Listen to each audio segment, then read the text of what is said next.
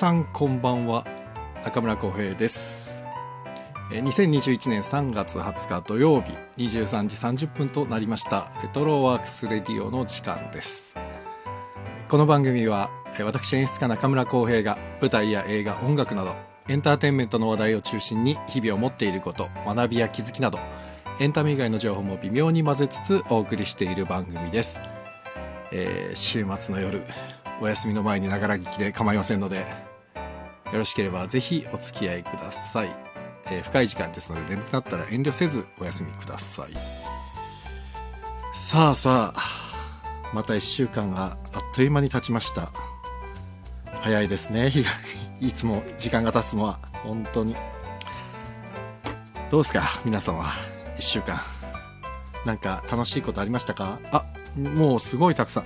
すいません。ありがとうございます。NK2 さんあほったまくんスノーマンさん、えーこんばんは。アンセムさんこんばんは。ハーモニーさんベルさんチコちゃんさんこんばんは。ようこそ。土曜日ありがとうございます。いやーあほったまくん今日本番でしたね。お疲れ様でした。ちょちょろっと覗きましたよ。なんかおしゃれなカフェっぽいところでねなんかやってらっしゃって。プロデューサーは大変ですね。ああいうのね準備して場所を。大変だあれは。あロックさんもこんばんは。ありがとうございます。さあさあえっ、といつも通り、えー本日3月20日のお誕生日をご紹介します。えっ、とお世界猫化計画さん。セカネコさんこんばんは。はじめましてですね。旅と音楽といい話。世界猫化計画。めちゃくちゃ面白そうですね。えー、何何？楽しい。人々の心を猫化する社会実験型音楽プロジェクトですだって。楽しそうだな。ちょっと遊びに行きます。ありがとうございます。あロックさんこんばんは。ジダックさんこんばんは。ああ世界猫かけセカネコさん。あありがとうございます。あゴリさんこんばんは。ようこそ。あ堀田君めっちゃ楽しかった。心地よい疲れ。いいね。それが大事ですよ。我々表現者には。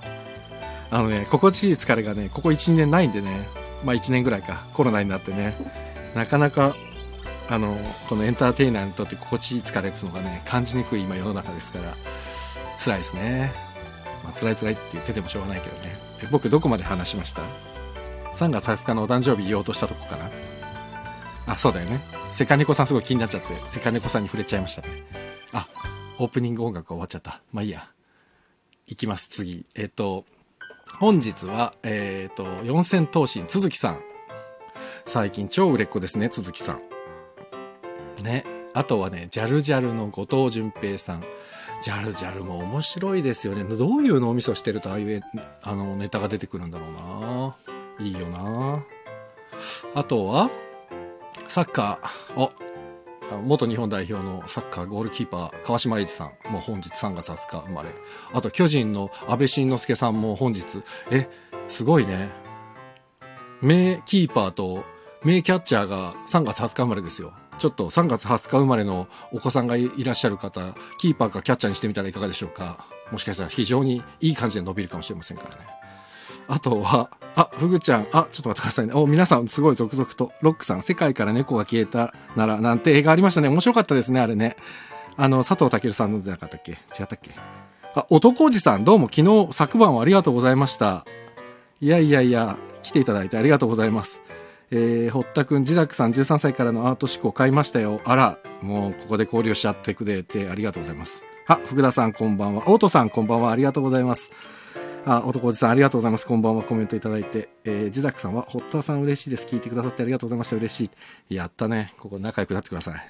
僕が喋ってる間、もうコメントでこう会話していていただいて良いですから、もう全然。え、どこまで行ったっけ？またわかんなくなっちゃった。あ、3月20日のお誕生日紹介中ですよ、僕は。えっ、とね、あとね、歌手の竹内まりやさんと三上寛さん、フォークの神様ですね、三上寛さん。あとはね、演劇っていうか、表、あの、映像、演劇関係でいくと、真柴あずきさん、キャラメルボックスの作家さんですね。あの、成豊さんと一緒にやってらっしゃる。あとはね、マルコム X を作ったスパイク・リー監督も本日3月20日生まれ。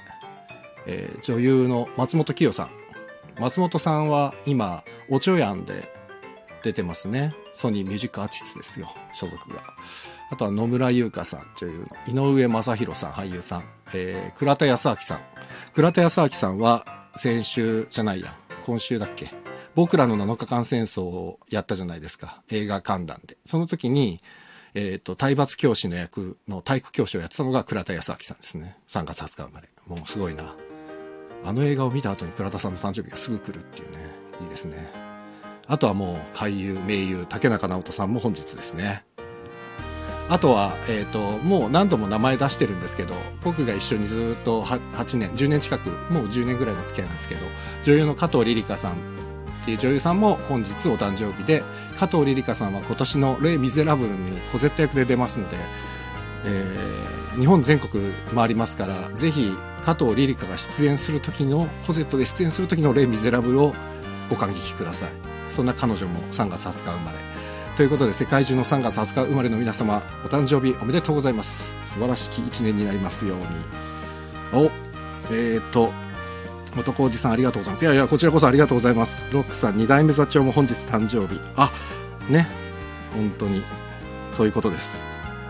加藤さんの誕生日です今日。であ山谷さんだ。山谷さん。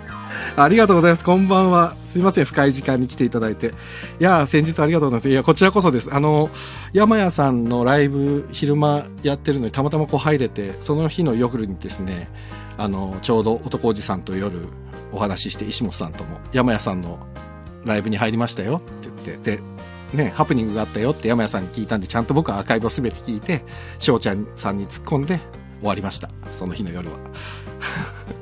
言われた通りちゃんとやりましたよ、山谷さん。ありがとうございます。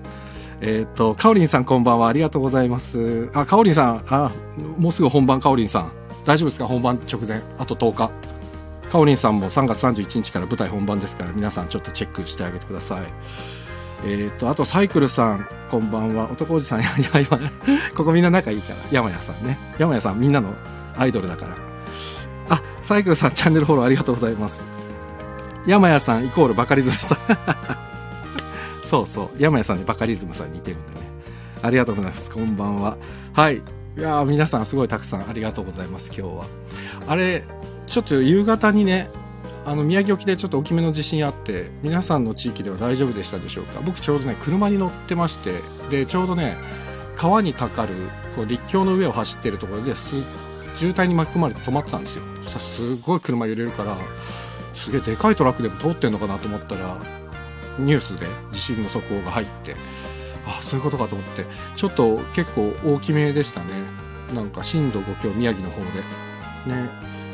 またちょっとあのー、2週間前ぐらいに大きいのがあってからちょっとやっぱり余震がずっと続いてるので皆さんお気をつけくださいね。本当に。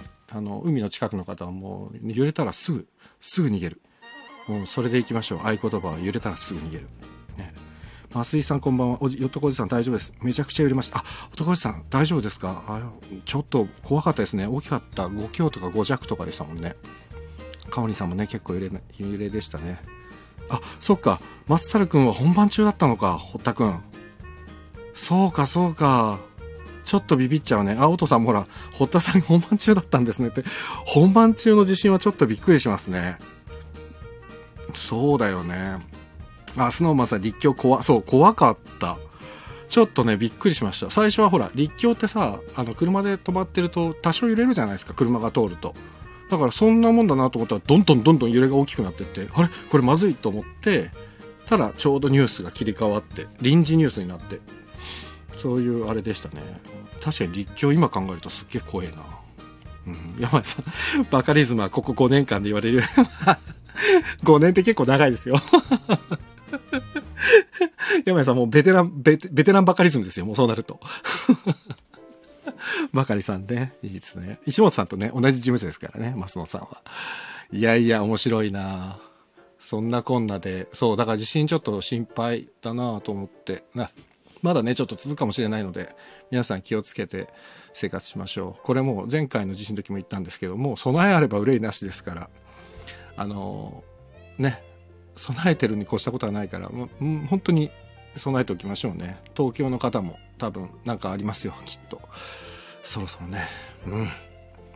僕なんか自分がね行くところ行くところで結構大きい地震があることがあって。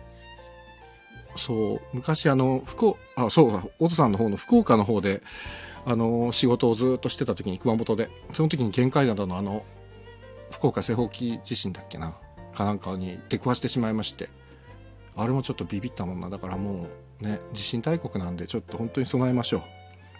えー、川根さん、ここ5年。ね、5年はもうベテランですよね。スノーマンさん、地震増えましたよね。いや、増えました。で、多分なんか、ニュースで言ってたのは、一回大きい余震が来ちゃうと、それに引っ張られて、また、あの、余震が続いちゃうっていうことで、今多分その期間なんで、本当気をつけましょう。もう気をつけましょうしか言ってないけど、気をつけるに越したことはないんで、気をつけましょう。はい。と、あとは、時事的な話でいくと、ちょっとなんか暗い話がちょっと続いちゃいますけど、覚えてますか？地下鉄サリン事件から今日、26年ですよ、今日で。26年ってことは、10代の子は生まれてない。20代前半の子も生まれてない。ね。26年前。僕がいくつだったんだっけな？えー、っと、いくつだったんだろう？な。26年前って今、今、17、16、7歳ぐらいの時ですね。父がね、ちょうど、私の父があの千代田線に乗って出社してたんですよ。出勤してたんです会社に。で千代田線もまさにサリンにやられた時で多分ね2本ぐらい後ろに乗ってたんです。電車。ちょうど千代田線に。だからもう我が家でもパニクりまして母と。で確か電話がかかってきて大丈夫だったっていうのを聞いて安心したんですけどでもまあもうすごいすごかったですね当時ね思い出すだけでもちょっと怖くなるぐらいうんあ、皆さんのコメントが増え、お、堀田くん、オトさん、そうなんですよね。本番中の地震はちょっとね、あの、舞台本番中もあるんですけど、舞台本番中ってね、役者はね、ほとんど気づかないんですよね。自分たちがすげえ動いちゃってるから。お客さんだけがざわつくっていうのがね、舞台の地震あるあるなんですけど。カオリンさん、歴史的にベテラン、そうね、ベテランバカリズムですよね。もうそうなるとね。オトさん、福岡の大きい地震から今日で16年目みたいです。あ、あれ？じゃあ僕はこのとその時にいたのかな？え？そうか、3月。あれ、いつだっけな？覚えてねえな。3月だったっけ？あれ。そうか。あ、でもそうかも。あ、渡辺さん、渡辺さん。ちょうど渡辺さん。そうですか。あ、あ、今聞いてました。渡辺さんちょうど一緒にね、僕と熊本にいたんですよ、その時。今、あの、県立劇場、熊本県立劇場にいた時に、見解などの地震あって、そう、それも本番中だったんです。あのイベントというか、日本劇作家大会っていうののイベント中で。怖かったな、あれも。で、僕なんかその時にちょっと、ね、仕切る係やってたんで、仕切る係なのに若干パニックってましたからね、当時。いやー、そうだそうだ。いやね、なんかいろいろありますよ、本当に。で、ちょっと明るい話題に変えよう。えっ、ー、と、日本アカデミー賞が昨晩発表されまして、見ましたか？皆さん。日本アカデミー賞。いやーと、作品賞が、ミッドナイトスワン。草彅剛さんのミッドナイトスワンですよ。で、他にノミネートされてたのが、浅田家、男はつらいよ、お帰り寅さん、罪の声。で、ミッドナイトスワンと福島15、50、50、50、そう、の5作で、僕ね、このうちのね、3作品見てて、実は 罪の声が見れてなくて、見るタイミングを逃していて、あとトラさんも見れてないんですよね。そう。で、これ、あの、ミッドナイトスワンは見に行ったんです。よかったんですよね。いや、よかったですね。まあだからでしょ、大賞取ったんでしょうけど。見ましたか？皆さん。ミッドナイトスワン。ね。よかったな。でも全部見ておきたかったですね。あの、まあ、日本アカデミー賞に関しては来週の映画観覧の時に松岡監督とちょっと触れたいなと思うんですけど、主演男優賞が草彅剛さんで、ねなんかコメントにも僕はちょっとジーンとしましたね。頑張って続けていたら報われるんだなって言ってて、なんか、ああ、 SMAP 解散してから、そっか、確かに、すごい苦しい時間をずっと、あの、つよぽんは過ごしてたんだなと思ったら、なんか、それがちゃんと本当に報われてて、で、映画も作品としてすごくね、よかった。あのね、映画ってなんか賛否あって、その、トランスジェンダーの話だから、その、当人というか、その、当事者の方々から、当事者の中でも半分、半分に割れてたみたいですね。ああいうふうに私たちを表現するのはどうかっていう人もいれば、すごく忠実に私たちのことを理解して作ってくれてるっていう人もいたみたいで。で、僕の近くの、えっ、ー、と、トランスジェンダーの方々は後者の方の方が多かったです。あ、これはすごく表現してくれてる。ただね、終盤のにかけてのあの描き方っていうのはやっぱり多少ねドラマチックすぎるかなっていうのは言ってたけど言ってたけどまあでもあの心の葛藤とかもねすごくやっぱりうまく描かれててでもやっぱり草薙さんがすごく良かったですね。うんなんだか。あれはとても映画館で見てても僕はねグッと来てしまいましたね。えー、っとそう。あ伊藤俊ちゃん。俊ちゃんどうもこんばんは。ありがとうございます。さっきはツイッターでやり取りしてた伊藤俊介さん俳優さんです。おロックさん。長澤まさみさんも納得。僕も納得ですね。長澤さんは本当に。で、かおりさんも長澤まさみさんのスピーチにグッときました。ね。長澤さんも涙されてて。いや、でも、そう、なんかね、長澤さんのそのスピーチでおっしゃってたことが本当に我々も同感で、この1年、2年っていうのは、え、演劇人にとっても映画人にとっても非常に苦しい時間が続いてる、今も続いてるんですけど、その中でもね、こう、映画が作れる喜びを感じたとかね、その見てくれる方がたくさんいて嬉しかったっていうのは、本当に心からの言葉だなと思って、僕も大変感動しました、あれは。あ、しゅんちゃん、こんばんは。ありがとうございます。スノーマンさん、見たかったんですよね。またやらないかな。え、どれどれ？見たかったのは、アカデミー賞？アカデミー賞ね、絶対ね、YouTube とかでアップされる気がするぞ。あ、姉御さん、こんばんは。ありがとうございます。ようこそ。そう。あ、ミッドナイトスワンか。いや、ミッドナイトスワンはもう終わってるよね。終わったよね。た、絶対や終わってるよね。あ、でも絶対やる、やる。あの、多分すぐ DVD になりますよ。あれは。なると思うから、ぜひ見てみてほしいです。あの、服部、えー、木崎ちゃんっていう、あの、彼女も非常に良かったです。ね、良かったしか言ってない。あとはアニメーション部門が鬼滅の刃ね、鬼滅の刃。まあ、そこまで興行収益を上げてたらね、すごい映画館に、映画界に貢献してますもんね。うん。あとはね、監督賞とか、えっ、ー、と、何でしたっけ、スタッフ系の賞はほぼ福島50が取りましたね。うん。そう、まあ、もう、その、もう福島50に関してはもう思うところたくさんあるんですけど、これ言うといろいろなんか、あるからあんまり言わないんですけど、そう、福島50は見てすごい複雑な気持ちになりましたね、なんか。うん。なんだかね考えるところありますやっぱり。いい意味でも悪い意味でも。うん。あとはやっぱり「罪の声」の乃木明子さんが脚本賞を取られてましたけど乃木明子さんはもうドラマも当たりばっかりですからね本当に乃木さんの方は面白いので。これからも楽しみなでほら映画観覧で喋りますよって言ってたのにすげえ今喋っちゃってるねすみません本当にえー、姉御さん日本アカデミー賞毎年見てます。福島50は録画してまだ見てなくて、乃木学子さんは大好きですね。そう、福島50はこの前やってましたもんね、テレビでね。うんうん。映像、っていうかね、あのー、あ、ダメだ、これ本当喋っちゃうわ。これ松岡さんと喋ろう、このね。あの、戦ってた、最前線で戦ってた皆さんを忠実に描いてるっていう意味では、すごいと思います。すごい。やっぱり映像もすごいし、うん、本当に忠実に描いてるんで、マジですごいです。あれは。そう。ただね、その、なんていうかな、フィクションとノンフィクションの境がね、ちょっと、うん、曖昧というか、なんていうんですかね、すごく難しい線引きが、なんか描き方が。そう。だからね、まあそこは、うん、ある種のエンターテインメントとして見ないといけない部分もあるし、とかね、考えちゃいます。ということで、ダメだ。来週の映画観覧の時に松岡さんの意見も聞きながらちょっと喋りますわ、ここは。ね。あ、えー、っと、姉御さん、ワウワあるのでいろいろ見るんですが、あ、ワワね、入ってると、僕もワウワ入ってるんですけど、すっげえ見れますもんね。あ、育賢さんだ。あー、こんばんは、ありがとうございます。育賢さん、昨日はありがとうございました。夜遅くに。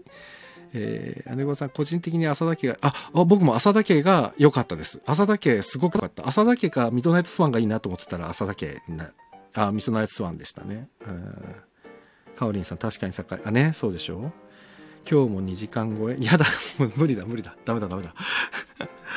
昨日結局2時間でした。そう、昨日僕ね、2時間も喋ってしまって、一人で。もう本当にダメですね。それで2時間喋って、いやー、今日は喋ったなと思った後に男おじさんのところに行って、石本さんと男おじさんと翔ちゃんと、あとね、育賢さんもいてくださって、あと、おとさんとかもいてくださってね、みんなでずっとおしゃべりをして、結局3時ですよ、寝たのが。大変な夜でした、昨日は。本当に。育賢さん、中村さん、昨日ありがとうございます。いや、こちらこそありがとうございました。えー、香りワールドトレードセンター見た時の感覚。あ、あ、と一緒ってことね。あのね、50ね。福島50ね。うん。姉御さん好きな映画ノミネートされてなかった。何だったんだろう好きな映画。育賢さんは時間がなくご挨拶だけですかまた、あ、ありがとうございます。全然全然もう、あの、もう本当来ていただいただけでありがとうございます。あ、何かさんどうもこんばんはありがとうございます。えっ、ー、と、姉御さんノミネート？優秀作品賞になかったの？あ、そうなんだ。のぞみとスパイの妻。あ、ありましたね。そうかそうか、なるほど。そう。あ、で、皆さん本当に、あの、何の遠慮もなく、出入り自由ですから、好きなタイミングで出て、出てお休みになっていただいてもいいし、あの、別のところに、あの、聞きに行って戻ってきていただいてもいいし、そのまま聞き、聞きまくっててもいいし、僕も本当にもう自由にしてくださいね。本当僕ね、なんかあんまりそういうのは全然おい、おいっていうのがあんまりないタイプの人間なんで、好きにもう自由にやってください。お名前呼ばれたくないっていう方は、レターとかでお名前呼ばないでくれって言ってくれたら、もう来てもスルーしますから、スって。でなんかあんま呼ばれたくないっていう方もいらっしゃるみたいなんでね。うんうん。ということで、あれ、なんだっけ？あとなんかもう一個、えっ、ー、と、あったな、話題が。まあ、いいか。あ、そうそう。で、今ね、その裏の話したんですけど、今ね、えー、クラブハウスの方で、えっ、ー、と、演劇バカ集まれみたいなのを、えー、とリセットの夏井さんとかやってるみたいなんでそうすげえ演劇の話でクラブハウスとスタンド FM でぶつかるっていうまさかのちょっとあれなんですけど、ま えー、ぜひそちらも興味のある方は12時ぐらい12時ぐらいまでやるそうなんでぜひぜひ行ってみてください、えー、姉御さん罪の声は見たいですね。映画館で見れてないから。僕もそうなんです。お父さん何かさんこんばんはって。ね、何かさんも本当いつも来ていただいてありがとうございます。さあ、ということで、ちょっと本題に入んないと本当に2時間コースになっちゃうな。えっと、今日はですね、演劇の話。あの、僕ね、ああ、何かさんこんばんは、こんばんは。姉御さん演劇の話をね、めちゃくちゃしたいのですが、夜はなかなかゆっくり時間なくて、ああ、全然いいですよ。あの、アーカイブで残るんで、よろしければアーカイブで聞いていただいても全然 OK ですので。えっと、そうそう。で、演劇の話をですね、このチャンネルというか、あの、ずっと今、今日ね、49回目なんですけど、本当にね、あの、大半演劇とか映画とかの話をしてるんですよ。それで、ほら、僕もそうだし、まあ、松岡さんとかいろいろゲストに来ていただくんですけど、皆さんね、表現者だったり、そのスタッフサイトだったりで、関わってる方とお話しする機会がやっぱり多いので、実はね、ちょくちょくですね、なんだ、何の話をしてたかよくわかんなかったんだけど、すごい楽しかったですっていう感想をですね、レーダーとかでいただいて、あ、そうか、わかん、わかんないことを僕は、もう、一方的に楽しそうに喋ってるのってあんまり良くないなってちょっと、ちょっと考えてて、そう。で、あの、実は、スタンド FM で来てくださってる皆さんで、あの、演劇をまだ見たことないっていう方も結構いらっしゃるっていうのを聞いて、で、あの、今日はね、今いらっしゃってないんですけど、小谷洋一さんっていう方が最初に僕のチャンネルに来てくださった時に、すごいこれは面白い面白いってすごい言ってくださって、で、その小谷さんが自分のチャンネルとかでもなんかすごく僕のことを言ってくださってたりするんですね。で、それで小谷さんもその、あの、自分の番組、チャンネルの中で言ってるのが、すっごいね、中村さんのチャンネルめちゃくちゃ面白いんですよ。刺激になるんです。でも何言ってるかちょっとわかんないですって言ってるんですよね。それがね、ちょっと、僕的にはね、あ、申し訳ないなと思って、そう、なので、ちょっとね、今日は、えっ、ー、と、わからない方もいらっしゃるというので、だってせっかくだから、あんまり演劇見たことない方のために何か話せないかなと思って、今日はやってみようと思っています。なんで、堀田くんとかはもう俳優さんだしね、あの、見慣れてるし、あの、スノーマンさんもいらっしゃると思うんですけど、スノーマンさんもね、本当によく感激をたくさんしてる方なんでね、あの、僕の言葉で突っ込みどころがあったら突っ込んでください、ぜひ。それで、あの、なんかね、それちょっとよくわかんないとか、お、そこ突っ込みたいぞと思った時に、ほら、コメント打つのってすごい時間かかるじゃないですか。ね。あの、文字ポチポチやんのって。だからね、あの、手のマークだけでもバッて上げてもらえれば、あ、今待てっていう合図だなってわかるんで、なんか合図ください。そしたら、すぐ、あれです。あの、パッて手挙げてもらって。そしたらね、その、その方のコメント待ちますから、僕。えー、っと、で、えー、っと、何かさん、何言ってるかわからないのに面白いので最強じゃないですか。そうさ、でも、ほ、ね、ほすっごいね、小谷さん褒めてくれるんですよ。僕、本当に褒めてくれる。なんかね、もうありがたいんですよ。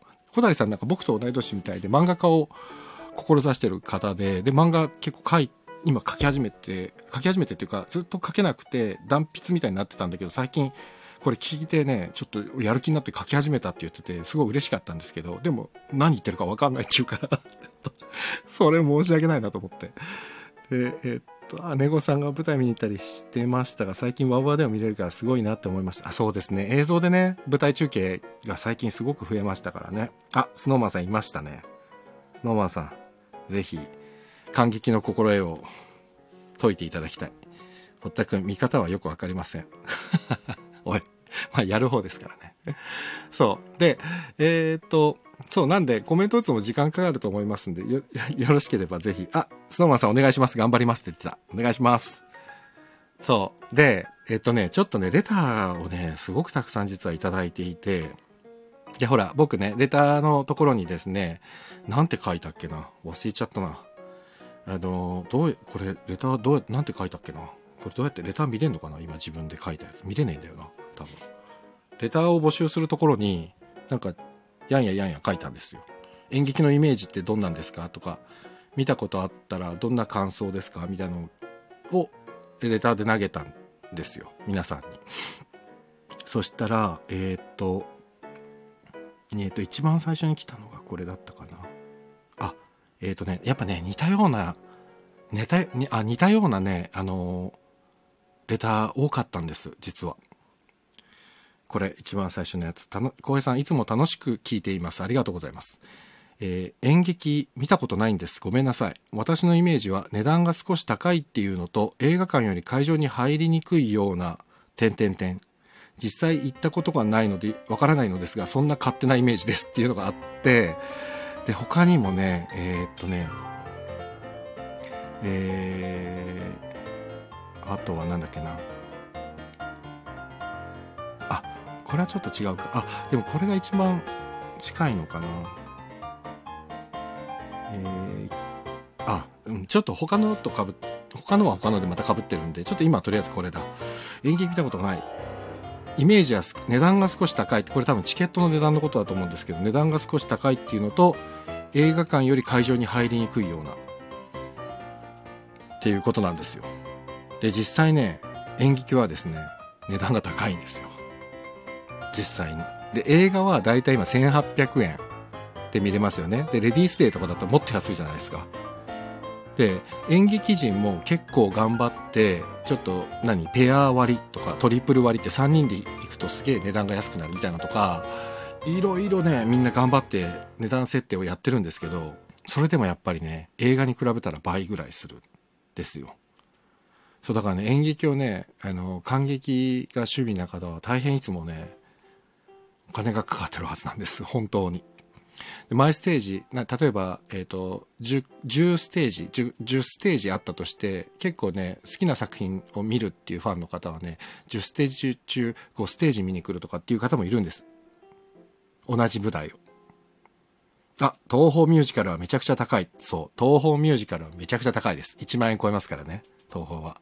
そう。でね、なんでこれが演劇がこんなにチケット高いかっていうのはもうなんとなく想像はつくと思うんですけど、えっ、ー、と、替えが利かないというか、えー、映画の場合はまあ一度撮って、えっ、ー、と、全国でかけられるんですよね。あ、自宅さんが今手を挙げている。これは手を挙げているの、手を挙げているんだよね。ちょっと自宅さんのあれを的。あの、喋りながら繋ぎますね。あの、チケット代ね、どうしてもやっぱり、えっ、と、映画の場合だと一回撮って全国でかけられる。で、全国でかけて興行収益を得られるんですけど、演劇の場合ってその一箇所でしかできない。で、一箇所でしかできないは上に、スタッフ、キャスト全員その場に拘束しなきゃいけないんですよね。そうなると嫌でも、その出てるタレントさんにお金毎日毎日払わなきゃいけないとか、あ、間違いな、自宅さん、間違えました。ごめんなさい。息なしでさ、ありがとうございます。あ、これね、東方ミュージカルめちゃくちゃ高い。息なしの方の手挙げだったんでね。OK です。そう。なので、映画とやっぱ違うのは、映画は一度撮ったら、えー、全国にそのフィルムが負ける。演劇は一箇所でしかできない。しかもその決められた時間に。ってなると、えー、その、なプレミア感はある意味あるじゃないですか。そうなるとね、嫌でもね、値段が上がっていくっていうのと、あとね、劇場費っていうものが結構高くて。で、僕ね、ごめんなさい。映画のね、配給のシステムがちょっとわかんないんで、ここら辺でロックさんとかの方が詳しいかもしれないんですけど、えっ、と、映画館がどの程度の収益を得てるのかちょっとわかんないんですけど、劇場の場合ってね、あの、劇団側が、どんだけ、こういう裏話していいのかな夢が壊れるのかなまあいいかしちゃおう。あの、劇団側がどれだけお客さんに入っていただいて、チケット代を収入として得ていようが、お客さんが全然入らなくて、お金が全く手に入らなくても、全く関係なく劇場代っていうのはすごく高くかかるんですよ。日本って。で、それを例えば国とか県とか自治体とかが援助してくれることもまずないのでそう。で、カオリンさん、あ、箱代は割合多めですよねって、これね、箱代っていうのが劇場費のことです。この劇場費が高いんです。ただ、劇場費が高いのも別に、それは劇場を責めるわけじゃなくて、劇場費高くしないと劇場って運営できないんで、当然なんです。で、ブロードウェイとかだと、その劇場費を安くするために、えー、州とか国が文化に対して援助してるんですよ。まあヨーロッパとイギリスとかもそうですけど。日本はね、本当にそれが文化庁が、まあ特定のところに出したりはするんですけど、まあ難しいです。あ、ロックさんやっぱりね、詳しい。映画館は興行収入の半分を取りますってすごいですね。それは取り分高いな、50%、5割、50%? すごいな。あ、堀田くん、2.5次元が跳ねてから小劇場も全体的に高くなりましたよね。そうなんです。2.5次元演劇っていうのが、えっ、ー、と、まあ、アニメの舞台化例えば、弱虫ペダルとか、えー、例えば、弱虫ペダルとか、あとは例えば、弱虫ペダルとか、全然出てこねえや、他のが。なんだっけ？弱虫ペダルとか。そういうやつ。あ、ええ、何かさん、演劇初心者中の初心者です。今流行りの2.5次元舞台とか、劇団四季や宝塚とか、下北あたりの小箱でやっているような劇団も全て同じ感じで語れるのでしょうか？あ、これね、これがですね、そう、この質問もちょっと似たようなのあったんですけど、あの、小劇場っていうものとですね、大きい商業演劇っていうのはですね、またそれがちょっと違くてですね、あの、商業演劇、2.5次元舞台とか、あま劇団四季はまた別格です。なぜならば劇団四季は自分たちで劇場を持っているから。宝塚もそうなんですけど。で、2.5次元舞台っていうのは、主にですね、今、まあ、ちょっとこれバニアックですけど、ネルケプランニングっていう大きい会社が、制作会社があって、そこが結構2.5次元の舞台をよくやってらっしゃるんですけど、あの、そこはですね、やっぱり動く額がもう2桁ぐらい違うんです。何億円の世界の芝居なんです。2.5次元の芝居って。で、小劇場は、まあ多くても1000万ぐらいの予算で動いてるんですけど、そうするとですね、何億っていうことになると、劇場も提携してやるような形になってくるので、そうすると、劇場費がいくらっていうのはもちろんあるんですけど、えっ、ー、と、小劇場、小さい劇場よりも、そういうのは、えっ、ー、と、この交渉の中で決まっていくことの方が、商業演劇の方が多いので、ちょっと違う感じだと思った方がいいかもしれないです。下北沢でやってるものは、に関しては、もうほぼほぼ、えっ、ー、と、劇場費をきちんと劇団側が払って、みたいなことになってるのかなと思います。ただ、えっ、ー、とね、これもごめんなさい。本当に分かりやすく喋ろうと思っても全然分かりやすくなってないかもしれないんですけど、例えば、今、下北沢で有名なのが、本田劇場っていうのがあって、本田劇場っていうのが、たくさん小さい劇場をたくさん持ってるんです。ホンダグループって言って。で、ホンダ劇場の場合は、えっ、ー、と、今、えー、ホンダ劇場、ホンダグループのえ、ー、と、一番トップにいるのが本田慎一郎さんという方がいらっしゃるんですけど、本田さんはもう本当に小劇場のために一生懸命動いて、このコロナの中でも対策し、もにもお金かけて、もう、何、小劇場の費用絶対に消さないぞって頑張ってる方なんで、そういう意味では、下北沢はですね、非常に劇団に対して優しくやってくれてるんです、今も。そう、だ本田さんが一生懸命頑張ってるから。なので、また下北沢は下北沢でちょっと、うん、その劇場費っていうのはまた今今はねコロナの状態の時はまたちょっと優遇されてるかな。優遇じゃないな。頑張ってもらってるって感じかな。そう。あかおりんさん手にプリあこれ手にプリああそう2.5次元。あ そうか。俺がね弱虫ペダルペダ弱虫ペダル言ってたからね。あそうだよね。堀田勝くんがいるのに手にプリ出なくてごめんね堀田くん初代カツオくんごめんなさいね。そう。で、ロックさん、演劇は参加者、えー、かっこ出演者プラススタッフを稽古から最終、あ、終演まで拘束しますもんね。そうなんです。演劇の場合はですね、もう長ければ3ヶ月ぐらい稽古をしたりするので、そうなると3ヶ月間みっちりずっと拘束されてしまうんですよね。そうなると、結局その稽古をしてる間っていうのは、まあもちろんバイトもできないわけですから、そうなるとそこで手当てをしなきゃいけないんですけど、小劇場の場合は基本的に稽古期間中っていうのはお金が出ないです。そう。なので、すごくみんな大変な生活をしてます。稽古して夜中にバイトして、えー、朝ちょっと寝て、昼ぐらいからまた稽古までバイトして、で、稽古行ってみたいなのを繰り返してる人が多いですね。えー、僕もそうでした、20代の時。何かさん、小劇場でもチケット代高いのでしょうか？小劇場でも最近はチケット代が大変高いです。本当に。そう。ちょっとまた話、ちょっとそれちゃって申し訳ないんですけど、えっ、ー、と、小劇場でも大体今小さい劇場でもですね、3000円、4000円、高ければ5000円ぐらいいっちゃうんですよ。えー、下手したら6000円ぐらいまで。で、僕が20代の時にお芝居やったのは、時は、えっ、ー、と、本田劇場っていう結構大きめの劇場が4000円ぐらいだったんです。それで高いねってみんなが言ってたのに、今ね、本田劇場の3分の1ぐらいのサイズの劇場で4000円ぐらい取ってます。それぐらい今ね、物価が上がってます。チケット代が。うん。えー、何かさん、劇場を持ってる大きな式や宝塚なら箱代かからないけどチケット代が高いというのは矛盾ではないですかね。そう思うでしょう。でもね、実際はそこが一番普通に乗っ取って回ってるんだと思います。要は、ちゃんとキャストにもスタッフにもきちんと生活できるだけのお金が渡せる状態。なんか、すごいな。演劇の見方って言ってたのに、裏、裏側すげえ喋っちゃってるけど、まあいいか。あの えっと、なんていうんですかね、生活をちゃんと保障してる。劇団四季の場合はほぼ社員なんですよ、あれって。あの、劇団四季に所属してる会社員みたいなものなんで、だからちゃんと月給を払ってます。そうなると、あ、何かさん全然気にしなくて大丈夫ですよ。あの、あんまり初心者でトンチンカンな質問でしたらすいません。全然大丈夫です。大丈夫です。あの、そう。だから生活させてあげようとしたら、すごい結構額がかかるじゃないですか。やっぱり一月。だから劇団四季の方はね、バイトはしないで普通に生活できる方がいるはずです。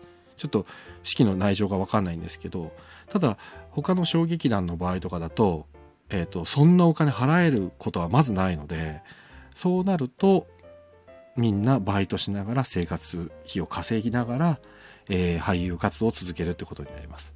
で、ヨーロッパとかブロードウェイも同じような状況なんですけど、それでも日本よりは国が支援してます。うん。だからね、ちょっとそこがなかなか難しいところですよね。あ、ゴリさん。ゴリゾーさんはプロ、演劇プロデューサーですか？ら、ちょっと面白い意見が。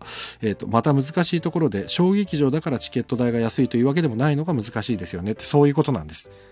これは、えっ、ー、と、結局は劇場費っていうのは高いまんまなんで、え、ー、と、お客様が入ろうが入る前が。なので、それを捻出するためにはチケット代を上げていくしかなくて。それか、グッズですね。えっ、ー、と、出演者の、えー、例えばスナップショット、ショットのやつ、写真を売るとか、T シャツ作って売るとかっていうのをみんながよくやってるのは、なんとか売り上げ出してみんなにお金配ったり劇場費払ったりっていうことをしたいがためにみんな結構苦肉の策でああいうのはやってたりするんです。そう。だからね、実際はあ、これ言ったらいいのか？言っちゃえ。もういい、言っちゃえ。今日はもう演劇のもう裏側というか喋っちゃうと、えっ、ー、と、実際、えっ、ー、と、多分チケットの売り上げなんていうのはもうほぼ小屋代とスタッフさんとかのあのギャランティーとかで消えてしまって、他のお金はほぼグッズの売り上げとかで賄っちゃうようなところが多いですね。これね、でもね、演劇だけじゃないです。ミュージシャンも一緒なんです。ミュージシャンもグッズ販売で全て賄ってるようなところがあるんで、だからね、みんなね、グッズ買ってください、グッズ買ってくださいって一生懸命宣伝してるんです。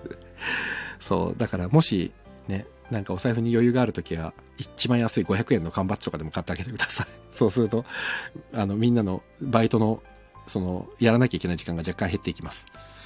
えー、堀田くん、よしよし。ああ、ね、テニプリね。すいませんでした。初代カツオくん。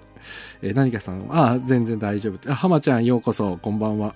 あ、スノーマンさん、有名俳優さんが小劇場に出始めてからチケット、え、出始めてからチケット代上がりましたね。あ、でもね、やっぱり、えっ、ー、と、そうそう。まあ、2.5次元っていうので、結構全体的に演劇界のチケット代がちょっとキュッと上がって、その後に、それこそ本当に有名な俳優さん、女優さんが、やっぱり演劇をやるとですね、その稽古期間が長いっていうのもあるし、やっぱり、ね、演技の勉強として大変、なんで効果的だっていうのに気づき始めてですね、皆さんね、テレビからこう舞台の方に進出する方が逆に増えてきて、昔はね、銀幕スターみたいに映画だけで、映画のその、例えば東宝に入るとかっていう映画スターが多かったけど、今はそういう垣根があんまりなくなっちゃったんで、うん、なのでこうね映画からスタートしてもドラマからスタートしても結局事務所とかね例えばジャニーズ事務所なんて分かりやすいですけどテレビからスタートさせてある程度お客さんがついてから舞台に出演させるみたいなのもよくやってるしあの堂本光一さんがやってる「ショック」とかねあそこは若い俳優さんジャニーズの若手をどんどん投入して光一さんに勉強させてもらってみたいなのを繰り返してますから、やっぱりそういう、なんていうのかな、育成システムがきちんと出来上がってるところは、その育成の一環として舞台を入れる。なので、そう、あでもね、有名俳優さんだけあって、その、あれは高いですから、あれはね。そうなるとチケット代は上がっちゃうんですよね。うん、ジレンマですよね、これがね。で、カオリンさん、お気持ちで多少割引するので見に来てください。やば、カオリンさん本番前なのにさ、ねかっていう役者側を思っている時もあります。でもね、これは本当にかおりんさんありますよね。僕ね、今はさすがにないですけど、20代の時に、えっ、ー、とね、ああ、もうどこまで行っていいんだろう。なんかね、ノルマ制っていうね、悪しき伝統がありまして、昔は。今は多分なくなってるっていうか、もう僕がね、徹底的にね、撲滅しようと思ってね、ノルマ制っていうのをね、本当にノルマなんてやってる劇団はクソだクソだっていろんな方々で言いまくってですね、僕だけじゃないですけど、いろんな方がそれを言って、ノルマっていうのはほとんどなくなっていったんです。そう。で、えっと、ノルマ制っていうのはですね、例えばチケット30枚役者に渡して、で、30枚分役者にお金をね、劇団が払わせるんですよ。で、売ってこいっつって。だから劇団側は30枚分も売れてるっていう前提になるんです。で、30枚分ってすごい額じゃないですかだから役者は払えないから売ってお金をお客様からもらってそれを劇団に返すっていうわけのわかんないことになっちゃうんですよねだから役者はそれこそネズミ子みたいにこう何て言うかな売っても売っても劇団に払わなきゃいけないからなんだこのシステムはみたいになっちゃう。で、それがね、20年前ぐらいまで当たり前に劇団のシステムとしてあって、今ももしかしたらちょっとどっかで残ってるかもしれないんですけど、だそうなると、チケット売りたいから、いい500円自腹切るからさチケット買ってよっつってじゃないとちょっとノルマ行かなくてノルマ行かないと俺払わなきゃいけないんだよ自腹でとかってなっちゃうから役者がね昔ね頼むちょっと500円500円割引するから買って買って買ってっつってや俺もやりましたもん昔。でねそれをやってる自分にねはって気づいたんです。すげえ矛盾してんなと思って。なんだこれはと思って気づいてノルマは絶対やらないっていうのでだから僕の劇団のレトロノートっていうのはもうね実は18年間1回もノルマ制っていうのをやらないで全員にチケットバックだから売ったら売った分だけあなたにギャラを払うっていうシステムを作ってただその代わり劇団にはほぼほぼお金が残らなかったですけどねうんだからそう今日本の演劇界の若い俳優さん本当に苦労してますようんえー、っと、何かさん、なるほど、よくわかりました。ああ、すいません、分かっていただきたい。お父さん、何かさん、私も聞きたい質問してくださってありがとうございます。同じく気になりました。よかった。ゴリさん、行ったってこれあれ ?500 円安くするから買ってよってやつかな。えー、スノーマンさん、今はどうかわかりませんが、四季さんは役者プラス大道具は小道具で給料をいただいていた時代もあったみたいです。あ、でもそうです、そうですね。役者さんがね、あれ、大道具とか小道具とかスタッフワークもするっていうね。ああ、そうですよね。でもそういう時代はあったと思うし、うん、僕はほら、小劇場からスタートしてる人間なんですけど、僕が一番最初に役者やりたいっつって入ったところで、まあ大学時代は最初に椅子を作らされましたね。大道具ができなきゃ役者なんかできねえよっていうちょっとよくわかんないこと言われて、あ、でも本当にそうなんだと思って、トントントントン椅子作って、でもおかげで大工仕事は得意になりましたけどね。うん、そのおかげで舞台装置とかも全部自分たちで学生時代は作ってたんで。うん、何かさん。ほほん、エンタメ界そんな感じですので、物販で儲ける。ああ、でもね、うん、ここだけの話ですよ。物販で儲ける。そう、本当にそうですね、今。えっ、と、ロックさん、チケット買い取りで出演。あ、そうそうそう、それノルマ制ですね。で、スノーマンさん、前払いなんですよね。あのね、悪い劇団は前払いです。悪い劇団はね。ただ、あの、わ、悪いくは、ちょっと悪い劇団は、チケット30枚渡して、売った金入れろよっていう劇団です。本当にダメです。もうね、堀田くん、いや、ひどい制度でしたね。いや、ひどい制度でしたよね。だからね、でしたねって言えるようになったからまだいいですよ。本当に。ほんと当時苦しかったですもん。30枚って例えば当時3000円のチケット30枚9万円ですよ。バイトでこんカツカツの生活してんのに9万なんてどうやって払うんだよっていう。それ例えば10枚しか売れなかったとするじゃないですか。そしたらあと20枚分全部自腹切って払わなきゃいけないんですよ、劇団に。なんだこれっていうね。本当もう、今でも思い出すだけで腹が立ちます。だからノルマ制は絶対ダメ。カオリンさん。おお、ノルマ撲滅発言に感謝。カオリンさんも、あれかな、ノルマなんて課されたことあるのかな？ちょっとこれきついですよね。やば。ちょっと待って、1個目の質問でこんなに喋ってたら何時間かかるんだっていう感じですよね。あとは、えー、っと、あ、ちょっと今ので引っかかってるんです。あかかってるんですけど、すっごい素人質問だったらすいません。そもそも小劇場って何ですか？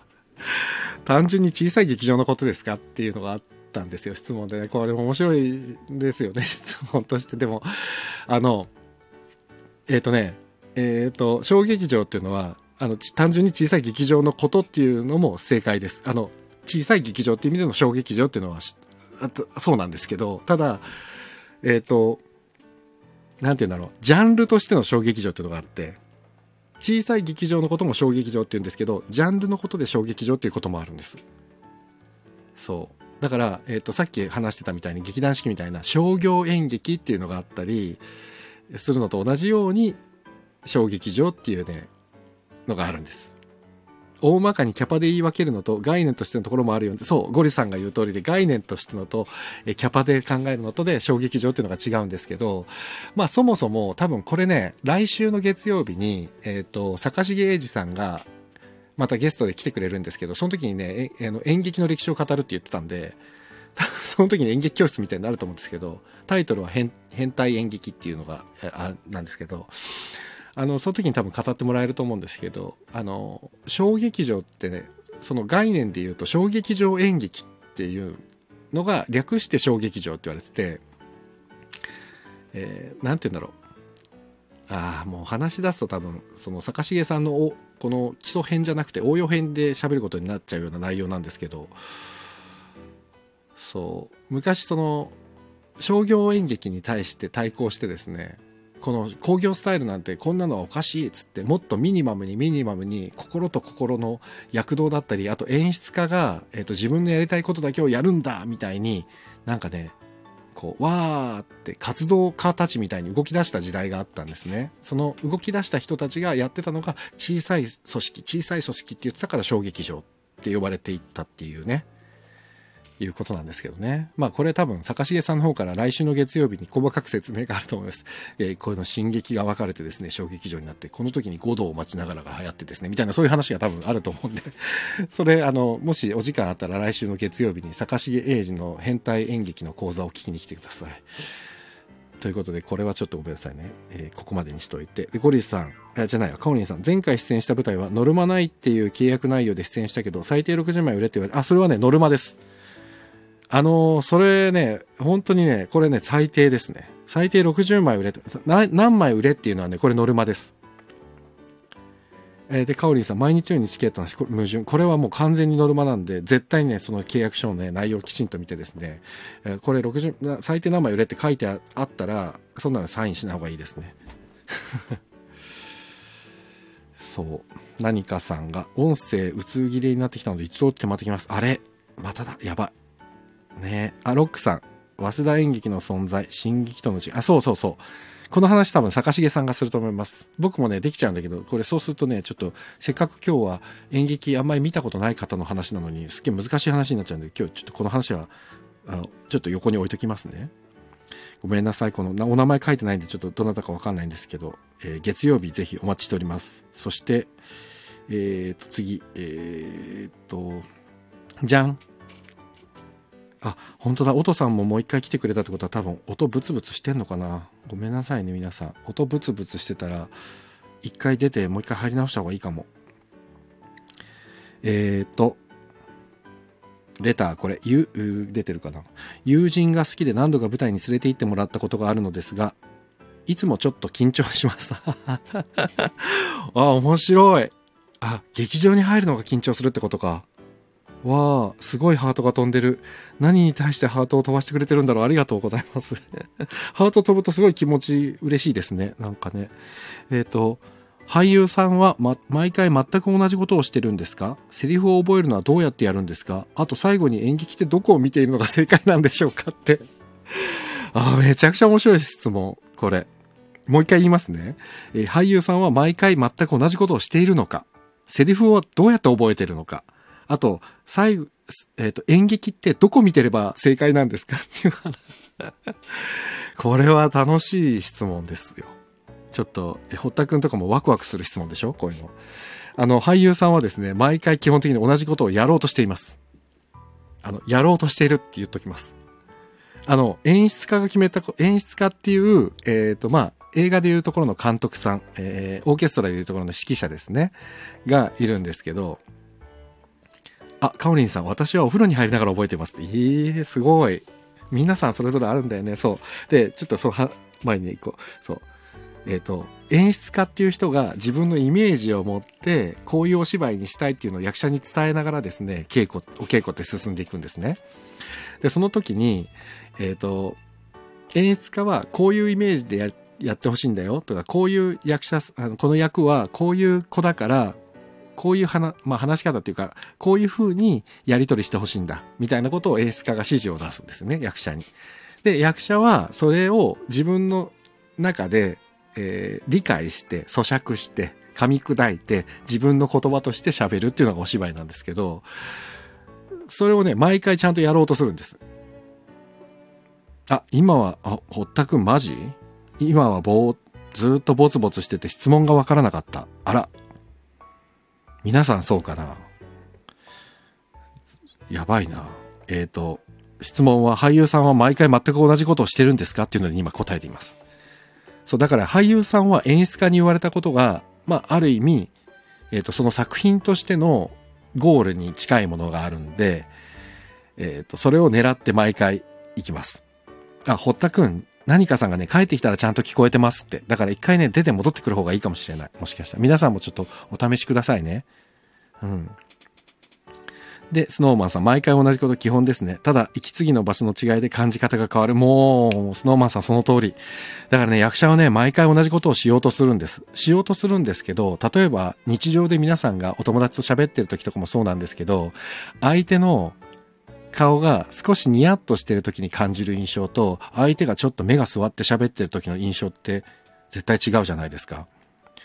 なので、例えばね、相手がちょっと嬉しそうな顔して喋ってたらこっちも嬉しくなるし、相手がすごいちょっとムッとしてたらこっちは不安になる。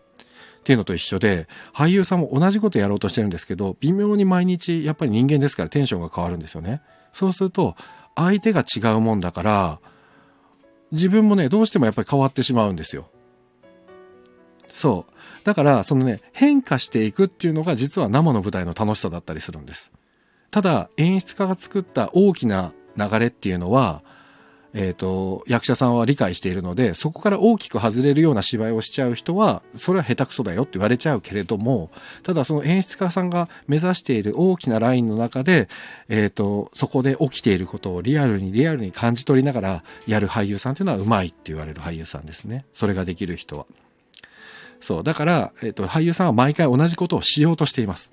ただ、それでもやっぱり日によって微妙に変わっていったり、例えば生の舞台の場合は、例えば誰かがセリフ忘れちゃってハプニングが起きたりする。その時に対応して、えー、元の流れに戻すとかっていうのがあったりするんで、そういう時は、ね、生の舞台ならではの面白さだったりするんで、実は客席が一番湧いたりもします。僕の劇団の解散公演の時に僕は最初のシーンでセリフがすっ飛びまして、えっ、ー、と、相手役の人のせいっぽく芝居しました。それをこの前、堀田くんに怒られましたけど、堀田くんも主演で出てくれてたんで。あ、やっぱりね、えっ、ー、と、ポツポツは人によると思います。はい。自分はずっとしっかり聞こえてます。ロックさん、ありがとうございます。あ、しゅんちゃんも入り直してくれたのかなありがとうございます。えー、カオリンさん、毎回同じしようとしても変わる。そうそうそう、そういうことなんですよね。うん。そういうことです。で、あとは、セリフを覚えるのはどうやってやるんですか？あ、しゅんちゃん、同じ道を通ろうと目指しながら少し寄り道しちゃったりすることを楽しんだりしてます。これが俳優さんです。本当にそう。で、しゅんちゃん、えっ、と、あ、しゅんちゃんってごめんなさい。しゅんちゃんって呼んじゃって、伊藤俊介さんがいる108っていう劇団があるんですけど、ここの田村さんっていうあの作家さんはですね、すっごい、まあ、田村さんの本も、あの、読みたい企画の時に、ちょっともう今、入れてるんですけど、スケジュールに。あの、田村さんの本もね、きちんとされてるすごいしっかりした本なんですね。その中でも、見に行くじゃないですか、僕が。ワンワイトすごい好きなんで見に行くと、役者さんの躍動感半端ないです。だから、田村さんのきちっとした本の中でみんながね、その田村さんの世界を壊さない中で遊びまくる。遊んでんですよ、みんな。ちょっとずつ寄り道して、本当に。しゅんちゃん書いてる通りで。あ、ごめんね、しゅんちゃんで大丈夫。すいません。そう、しゅんちゃん書いてる通りで、本当にちょっと寄り道して、少し多分ね、俳優さん同士で楽しみながら田村さんの本をより良くしていくっていうことを展開されてる。108も皆さんぜひ行ってほしいです。もう本当におすすめ。これ、しゅんちゃんがいるから言ってんじゃなくて、この前のモダンスイマーズをベタ褒めしてたのと一緒で、108はもうまさにおすすめの劇団です。本当に。うん。そう。で、えっと、どうやってセリフを覚えるか。カオリンさんはお風呂で覚えるって。僕はですね、えー、っと、えー、iPhone とか録音機器に入れてですね、耳で覚えます。耳で。自分で全部のセリフを喋って、耳で覚えるんです。ああ、そうだ、これすごい余談だけど、あの、NHK のなんだっけ、スタジオパークからこんにちはっていう番組が昔お昼にやってたんですよ。あの、スタジオパークからこんにちはっていうのが。で、その時に、白井明さんっていう、皆さん多分顔見たらわかると思うんですけど、白井明さんっていう方が、えっ、ー、と、ゲストで出てる時に、僕ね、ちょうどまだ、うん、いくつの時だけど、20代だったと思うんですけど、ファックスで質問を送ったんです、白井さんに。ちょうど、その時に白井さんがね、三谷幸喜さんのオケピで主演をやってた時で、で、すごいオケピってね、5センチぐらいの分厚い台本を、あのー、ほぼね、一人で喋ってるぐらいの量なんですよ、白井さんのセリフ量が。だからこれはすごいと思って、どうやって覚えるんですかって、えっ、ー、と、それこそ、その時もね、レトロ、レトロですっていう名前、レトロっていう名前で送ったんです。したらね、僕のファックスが読まれまして、NHK のスタジオパークでこんにちはで。あの、白明さんに質問です。セリフどうやって覚えるんですか？レトロさんからです。っていうのが呼ばれて、読まれて、スタジオで。それ僕放送見てて生放送。で、白井さんの答え。白井さんはこうやって覚えるそうですよ。えっ、ー、と、台本をよく読むことですって言ってました。嘘？と思ってえ、そりゃそうだろうと思ったけど。白井明さんは台本をよく読んで覚えるそうです。何度も読んで。だから人それぞれなんですよね。セリフの覚え方は えっと、あ私もそれやつ、あ、録音かな？スピードラーニング方式。そうそうそう、耳で覚えるっていうね。ロックさん、公演中にブラッシュアップする。ずるい演出家ですよね。普通の劇団は稽古で固めるのに。え、これ誰？俺？あの、でも、確かにね、ブラッシュアップする、あまあそうですね。本来だとね、初日に向かって稽古って進めていくんですよ。初日に一番いい状態。そう。ただやっぱりね、本番始まっていくとね、もっとこうした方がいい、もっとこうした方がいいってね、もう欲が出てくるのと、あとお客様の反応を見てね、あ、ここのセリフもう少しこうした方がいいっていうのがやっぱり演出から出てくるんですよね。でも、それもまあ生の舞台の面白さでもあったりします。うん。スノーマンさん、セリフ書く人もいます。いますね。ノートにすごい字をね、うわーって書く人います。いやー、いるいる。だからいろんな人いるんですよね。本当に。ああ、もうハート飛んだ。面白い。えっ、ー、と、最後の質問。あと、最後、演劇ってどこを見てるのが正解なんでしょうかって、これ、めっちゃ面白い質問ですよね。これね、すっごいね、わかる。言いたいことは。あの、映画とかだと、勝手にカットを割ってくれるじゃないですか。カット割るっていうか、自分、あの、監督が見せたいところに行くじゃないですか、絵が。でも演劇の場合って、舞台の隅から隅まで客、お客さんが見れちゃうから、どこ見ていいのって思っちゃうかもしれないんですけど、いい作品を見ればですね、舞台のいい作品を見たら、勝手に演出家が見てほしい方をお客さんが見てるはずなんです。極端なことを言っちゃうと。どこ見ていいかわかんないっていうことは、多分演出があんまりうまくいってない証拠かもしれないです。ちょっと難しい話かもしれないですけど。そう。なので、えっ、ー、と、なんだろう。これ、もうちょっと具体的に言うと本当演出の方法みたいになっちゃうんですけど、演出家って映像は、えっ、ー、と、そのカメラを切り替えたり、そうアップにしたり、手元を映したりとかっていうのにやるんですけど、あの、舞台の場合は演出家がその指示をしていくんです、役者に。例えば、えっ、とね、右、右端と左端に役者さんが2人立ってて、2人とも真正面見てるとしますよね、客席側を。そしたら右側の俳優さんに、ちょっと斜め左の方を目線向けてとかってエースが例えば言いますよね。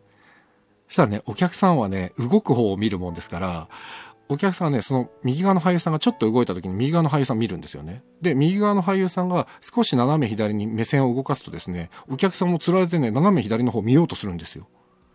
視線誘導って言うんですけど。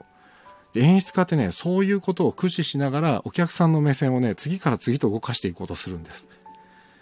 これがね、舞台演出家が結構、あの、やるんですけど、あの、やるんですけどっていうか、それやらないと、話のストーリーを追ってほしい、見てほしい場所っていうのが、やっぱり台本の中で作家さんが考えている見てほしい場所っていうのはピックアップされて書かれているんで、だからそこをね、ずっと役者さん、あ演出家はずっと狙いながら、ずっとずっとこうやって役者さんに指示しながら、うまく組み合わせていくんです。そう。で、役者さんはその指示に従って、えっ、ー、と、自分の目線を動かしたり、あと体を動かしたりするんですけど、逆に、ここで動いてほしくないっていう時に、その役者さんが勝手に動いちゃうと、お客さんが動くもの見ちゃうから、全然本題と違うところでお客さんの目が、その、勝手に動いた役者さんの方行っちゃったりすると、意外と物語がね、崩れちゃったりすることもあるんです。なので、ちょっとまあ、これはコアな話ですけど、そう、ちょっと演出家の仕事分かりましたなんとなく。見せたいものをお客さんに見てもらう方法を考えるのが演出家であったりもします。うん。えっ、ー、と、あ、えー、マリカさん、こんばんは。はじめましてかな、マリカさん。うん。ハムチャンネル。あ、朗読のチャンネルやってらっしゃる。声の仕事をなりわいにしたい大学生のマリカさん。あら、まあ。いやー、いやようこそありがとうございます。そうか、そうか。な、何かさん、なるほど、興味深い。えー、スノーマンさん、主役以外。あ、主役はナビゲーターさんです。あ、そうそうそうそう。ああ、もう本当にさすが。主役って実は真ん中で一番目立ってるようで、主役を目立たせるために周りの俳優さんが右往左往してるっていうのが、実はお芝居だったりします。あ、ともこさんだ。ともこさん、こんばんは。ありがとうございます。深い時間に。ともこさん。なんか最近ともこさんのライブに行けなくて、ちょっともやもやしています。ともこさん、またお邪魔しますのでよろしくお願いいたします。あマリカさん、こんばんは。あ、堀田くんが朗読グッドってやってますけど、堀田くん朗読やってますよ。仲良くしてください、堀田くんと。堀田くん、もう声のお仕事してますから。声優さんって言うとちょっと怒るんですけど、本物のプロの俳優さんですから、ぜひ堀田さんと仲良くしてください、マリカさん。さあ、ちょっとこのペースでいくとやばいぞ。もう1時間経っちゃった。あ、どうしよう。あ、やばい。すごいたくさん来てるのにまだ2通しか読んでない。やばい、やばいやばい。ちょっと待って。えーと、似たような質問です。あ、似たようなって言ったら失礼しました。演劇は難しいってイメージです。シェイクスピアとか、あとは値段が高いってイメージ。映画の方が娯楽感があります。個人的には。わ、すごい、すごい、もう、はっきり、はっきりおっしゃっていただいて。で、演劇は難しいってイメージがあるのって、確かにこのシェイクスピアとかね、あの、チェーホフとか、まあ聞いたことあるかどうかわかんないですけど、そういう、なんかのかな、向こう、向こうの方の作品が多いイメージがあるからかもしれないです。そう。ただね、あの、演劇って言っても、映画がいろんなジャンルとか、いろんな種類の映画があるのと同じで、演劇も実はいろんなジャンルの演劇があります。ミュージカルもそうだし、まあ、言っちゃえばオペラも実際そうだと思うし、あとはコメディの舞台やってる人も、泣ける舞台やってる人も、いろんな舞台があるので、あのね、一回試しに見に行ってみたらいいかもしれないです。で、今の僕のおすすめは、レ・ミゼラブルです。レ・ミゼラブルは、えっ、ー、と、8、7月あ、東京は5月からかな。えー、福岡が8月とかね、決まってるんでね、スケジュールが。レ・ミゼラブルはもう本当に鳥肌もんですから、感動しちゃう、きっと。ぜひ行ってほしいですね。レ・ミゼラブル。あ、もうぜひ交流してください、ここ。ありがとうございます。えー、煙を操る女さん、ようこそ。すごい名前、煙を操る女さん、こんばんは。燻製バーの新米おかみです。うわーお、燻製バー行きたい。いや、行きたいな。京都の二条、うわ、京都の二条城は行けない。関東なんです。僕、悔しい。ありがとうございます。ようこそ、こんばんは。すいません。今ちょっと演劇の話をしています。本当は30分で、30分40分のつもりがもう1時間経っちゃったんで、皆さん、あの、眠くなったらもう遠慮せず、本当にどんどん寝てくださいね。もう、本当にどんどん寝てください。ちょっと、せっかくね、たくさんレターいただいたんで、なるべく最後までレターを読み切りたいなと思ってるんで、結構かかっちゃうかもしれないんで、本当に眠い方はね、もう、もう全然気にしないで寝てくださいね。本当全く僕そういうの気にしないんで大丈夫ですから。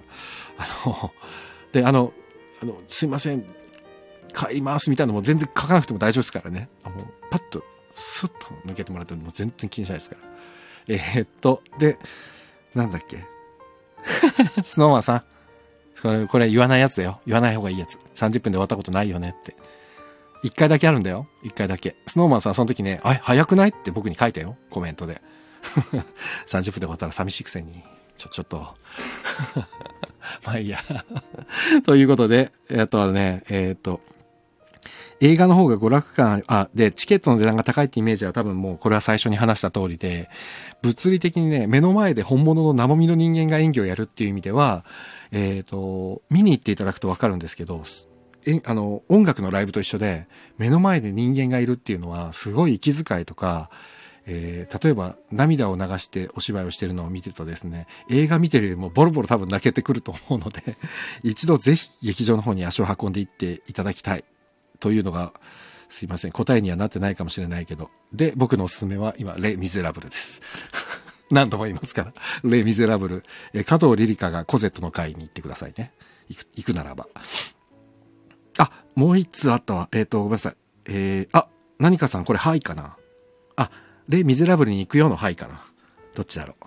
えっ、ー、と、先ほどの友人連れられての男ですって多分先ほど、いい質問ですねって言ってくれたあれ、あれですね。あの、いい質問ですって言ってた、あの、友人に連れられての方ですね。あ、えっ、ー、と、渡辺さん、レミゼラブルはいいです。いいですよね。泣けちゃう。本当に鳥肌も。あ、何かさん質問ね。OK、待ちますから。ちょっとその間に他の質問で、ちょっと、あれしますね。この、連れられての男さんからのやつ。あの、これは不思議だったことなんですけど、お芝居が終わった後に役者さんが客席に出てくるのは普通ですか？あ、この方面白いな、見方が。みんな友達なのかなと思ってびっくりしたことが びっくりしたことがあります。さっきまで舞台にいた役者だと思って興奮しましたって。これは面白いな多分役者さんとかね、ゴリさんもそうですけど、プロデューサーとか、これ確かに演劇やってる人間からすると普通なんですけど、演劇あんまり見たことないから方からするとね、異常な光景ですよね。映画見に行って映画俳優が客席に出てきてみんなありがとうって言ってるみたいなもんですもんね。ね。あの、舞台、小劇場の場合特にそうなんですけど、舞台でありがとうございましたって本番終わったら、出てた俳優さんたちがね、お客さんに挨拶しに出てきたりするんですよ、客席に。あの、お友達とか来ててくれたりすると、あの、お友達が差し入れ持ってきてくれたりするんで、どうもありがとうって、今日来てくれてありがとうねとかって、さっきのノルマにもかかってくるんですけど、チケット買ってくれてありがとうねみたいな、そういうね、お礼の儀式みたいなのがあって、それでね、役者さんがバーって出てくるんですよ。そう。で、まあ今コロナだからそういうのも一切なくなっちゃったんですけど、昔はもうそれが常態化してて当たり前だったんですけど、だからうちの劇団もそれやってたんだけどね、実はね、僕は今すごい後悔してるのがあって、実はね、その、えっ、ー、と、なんて言うんだろう、演劇用語で客出しとかって言うんですけど、この客出しはね、やらなきゃよかったなって、あ最後の方やらなきゃよかったと思って、これね、感謝を伝えるっていう意味ではやった方がいいのはいいんですけど、実際ね、その、お友達として来てるっていうんじゃなくて、普通にチケット買って、ただこのお芝居見たくて来たっていうだけなのに、知り合い同士がわちゃわちゃわちゃわちゃ客席でやってるのって、やっぱり見ててあんまり気分良くないよなと思って、だからそれやめればよかったなってちょっとね、思って。だって、ね、演者の方はカーテンコールって最後の挨拶の時にありがとうございましたって言ってるんだからそれでよかったんだよなと思ってね、ちょっとその、なんていうのかな、知ってる人と知らない人が客席で分断される感じってあんまり良くなかったなって思って、それは今の僕の反省点ですね。だから次自分がやるときはちゃんとカーテンコールでたくさん感謝を述べて、あの、お客様が帰られるときは楽屋からありがとうの念を送るっていう方にしたいなとすごい思いますね。本当にあの、なんか、知り合いの俳優がいなくて、客、劇場を後にするお客さんの背中がなんかね、申し訳ないというか、自分も知り合いがいない芝居よく見に行くんですけど、なんかやっぱ寂しいんですよね、ちょっと。だからそういう思いをしてる方がいたのかなと思ってちょっと切ないんですよね、そこが。あ、何かさんの質問が来た。目の前で演劇が見れたら映画では味わえないとても迫力のある体験ができるのは想像できますが、うん。席にかなり寄る気がします。ああ。ももちろん劇場によるか、よると思いますが、映画ならどの席からも割とよく見れますよね。ああ、おっしゃる通りですよ。おっしゃる通り。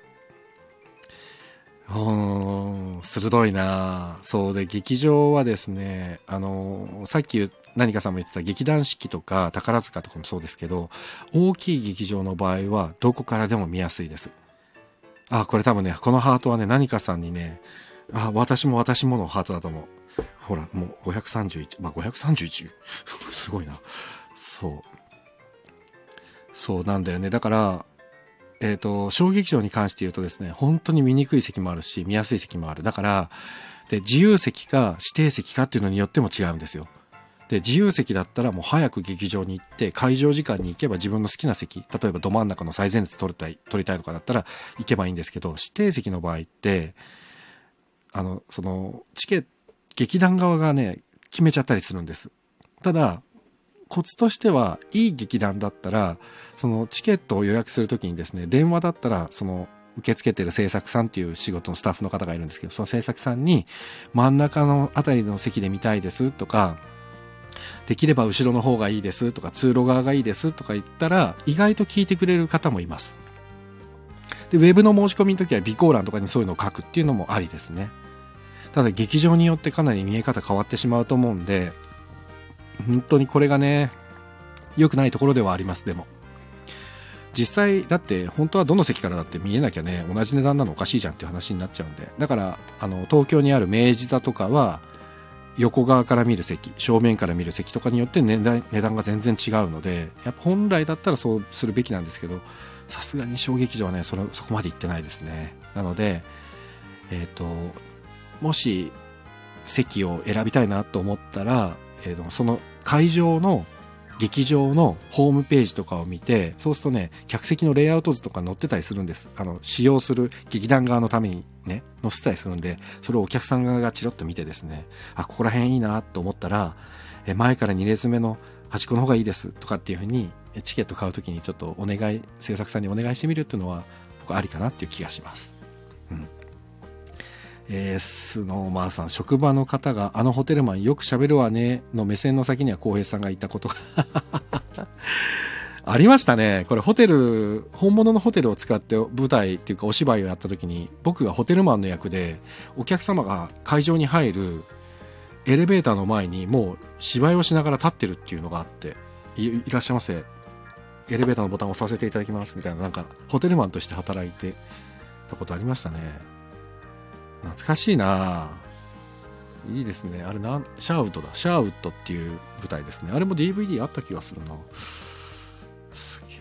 ロックさん、出演者で物販をしました。あ、そうそう。それはありですよね。そのお客様を出す、あね、あの、帰りいただくときに、出演者があの物販コーナーに立ってるっていうのはありですね。それが多分一番平和かも。でもね、そこでね、あの、出演者によって話し込んじゃう場合もあるんで、そうするとね、それはそれでまたなんですよね。結局ほら、出演者の友達がそこに来ちゃったら、おお、今日ありがとうってなると、また結局同じことになっちゃうんで、だからね、出演者の方と、えっと、お客様が喋る機会っていうのを別で作ればいいんですよね、多分。あの、毎回の公演の終了後の役者面会みたいなもう本当になし、なしにしたい。それはもう意地悪とかでも何でもなくて、なんかみんなが同じラインに立てるようにしたいなっていうのが僕の理想だな。おとさん、お、推しの役者さんができたらその方を応援する方法なんてあるんでしょうか？ああ、推しの、推しの役者さんができたら、ここら辺堀田くんの方が詳しそうだな。スノーマンさんとか。どうなんだろう。なんかありますかねツイッターフォローしたとかダメか。そんなんじゃ。どうなんだろうなどうなんだろう。え、そうだよね、太田さん。そういうの、そうだよね。役者さん、あの、商業演劇2.5次元とかだったら、やっぱファンレターとか書いてる方もいらっしゃるし、ちゃんとそれは届くだろうし、ご本人に。あとは、その方がやってるイベントに足しげく通うとか、なんだろう、スノーマンさんとかなんかないかな。あ、やっぱりほら、今はできませんが、手紙書くとか。手紙だって。おとさん。あとは？なんだろうね。あとなんだろうね。俺そういうのあんまりな、なんかすごい寂しい話ですけど、そういう経験がないんですよね。そう、なんか、わあ、でもね、一回あったのが、昔ね、こう、スノーマンさんに僕ね、助けていただいたことがあって、すごくね、すごく応援してくださる方がいたんですよ。で、僕が本番終わって、劇場から駅に歩いてる時に、その方がすごいね、声かけてくれて、で、僕はね、劇団の主催だったんで、みんなが待ってる打ち上げ会場みたいのに行かなきゃいけなくて、でもね、すごいね、もう、なんか嫌な言い方だけど、足、足止めをされてしまって、それで、ずっと喋って、僕のね、断れないタイプの人間なんですよ。どうしても。だからね、あーと思ってたら、スノーマンさんが声かけてくれて、あ、浩平さん、皆さん待ってるんで、スタッフさんみたいに僕に言ってくれて、したら、あ、すいません、ありがとうございますって僕、それで抜けられたことがあって、スノーマンさん覚えてます？中野ですよ、中野。僕はあの時にね、ああ、もう本当に優しいと思って。めっちゃあのことを忘れない。僕はね、スノーマンさんのあの時の僕に対するあの行為は本当に忘れないな。最強と思った。本当にありがたかった。もう10年ぐらい前かな。もそ、そんぐらいだった気がするな。えー、っと、えー、っとね、えー、っとね、なるほど、勉強になります。あ、えー、あ、おとさん、そんな感じだ。ごめんね。おとさん、あんまりちゃんと答えになってないかも。ということは、最前列真ん中が一番見やすい席になるんですか？箱によるか。箱によりますなあ、渡辺さんが書いてくれて、座席は好き嫌いもありますよね。前が好きな人もいるし、後ろが好きな人もいるし、そうなんですよね。これはね、何かさんね、行ってみてね、自分がね、どっち側が好きかっていうのもね、確認したり、あと、やっぱね、本当に劇場によりますね。特に小劇場の場合は。大きい劇場だったら比較的どこでもね、見やすいです。だから、あとはもう好き嫌い。あの、前の方で見た方が臨場感あって、いいぞって思う人もいれば、後ろから全体を見ながらお芝居見たいっていう人もいるんで、お好みをね、探ってみるといいかもしれないですね。で、えっ、ー、と、スノーマンさんの手紙ね。あとは、あ、そうそう、コロナじゃなかったらね、手紙とかプレゼントはね、預けられます。確かに。お、演劇プロデューサーゴリゾーさんから、SNS で応援。そのキャストの紐づいたグッズを買ってあげる。だって、お父さん。いい？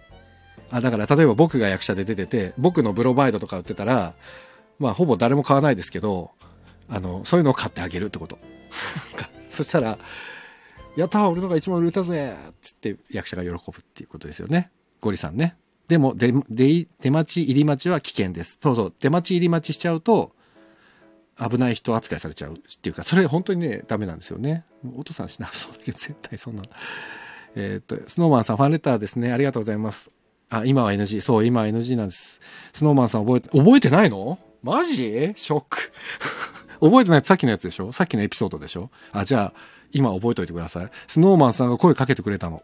あの、ポケット、中野座ポケットから中野の駅に向かって歩いてる時に、一人女、女の子に、その女の子もすごくね、熱心に応援してくれてて、すっごい今でもね、ありがたいと思うんだけど、その時にスノーマンさんがね、小江さん、ほら、打ち上げ会場行かないとって言ってくれたんですよ。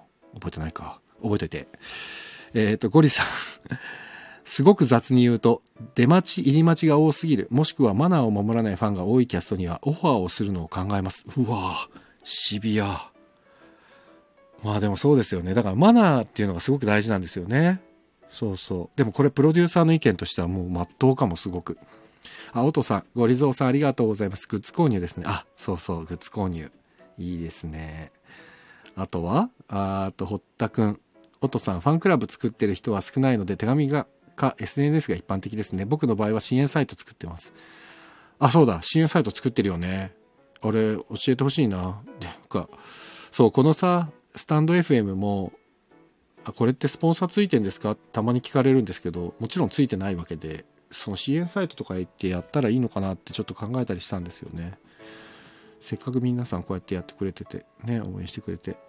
おとさん、堀田さん、今の時代らしく、やはり SNS なんですね。支援サイト、なるほど。ねすごいなこれ。えロックさん、あ、ロックさんお帰りなさい。えー、っと、スノーマンさん、舞台が高いと1万前だと見上げる形になるので、5列目の真ん中あたりがおすすめですって。何かさん。これ、スノーマンさんの、これ、もうスノーマンさんベテランですから、舞台、感激ベテランですから。えー、演出家の、何かさん、演出家の方は劇場のどの座席のあたりを想定して演出されてるのですか？なんていうか広い目で見てほしいとか、近くで見てほしい。あ、すごくいい質問ですね。池上彰さんみたいに言います。いい質問ですね、これ。これね、あの、これも劇場と作品によるかって書いてらっしゃるんですけど、これはですね、基本的には、えっ、と、客席を十字で切ってど真ん中あたりで見ます。あの、本当にど真ん中あたりで。で、演出家にもよるんですけど、僕の場合は演出して、あの、劇場に入って、まあ、場当たりっていうリハ、テクニカルなリハーサルがあるんですけど、その時に、えっ、ー、とね、ここは全体で見た方がいいって、まあ、そのど真ん中に座って見てるんですけど、たまに、例えば右側ばっかりの芝居になっちゃった時に、右側の最前列に席を移してじーっと見てみたりとか、ここだったら圧迫感ないかなとか、離れてみた時に、あ、ここだと距離感遠すぎないかなとかっていうのをチェックしながら見ます。あと演出女子にそれ見てもらったりしたりする。だから、基本的には演出家は十字切ったど真ん中か、十字切ったちょっと後ろ側。だからやっぱり遠目で見ます。俯瞰で。うん、見れるように。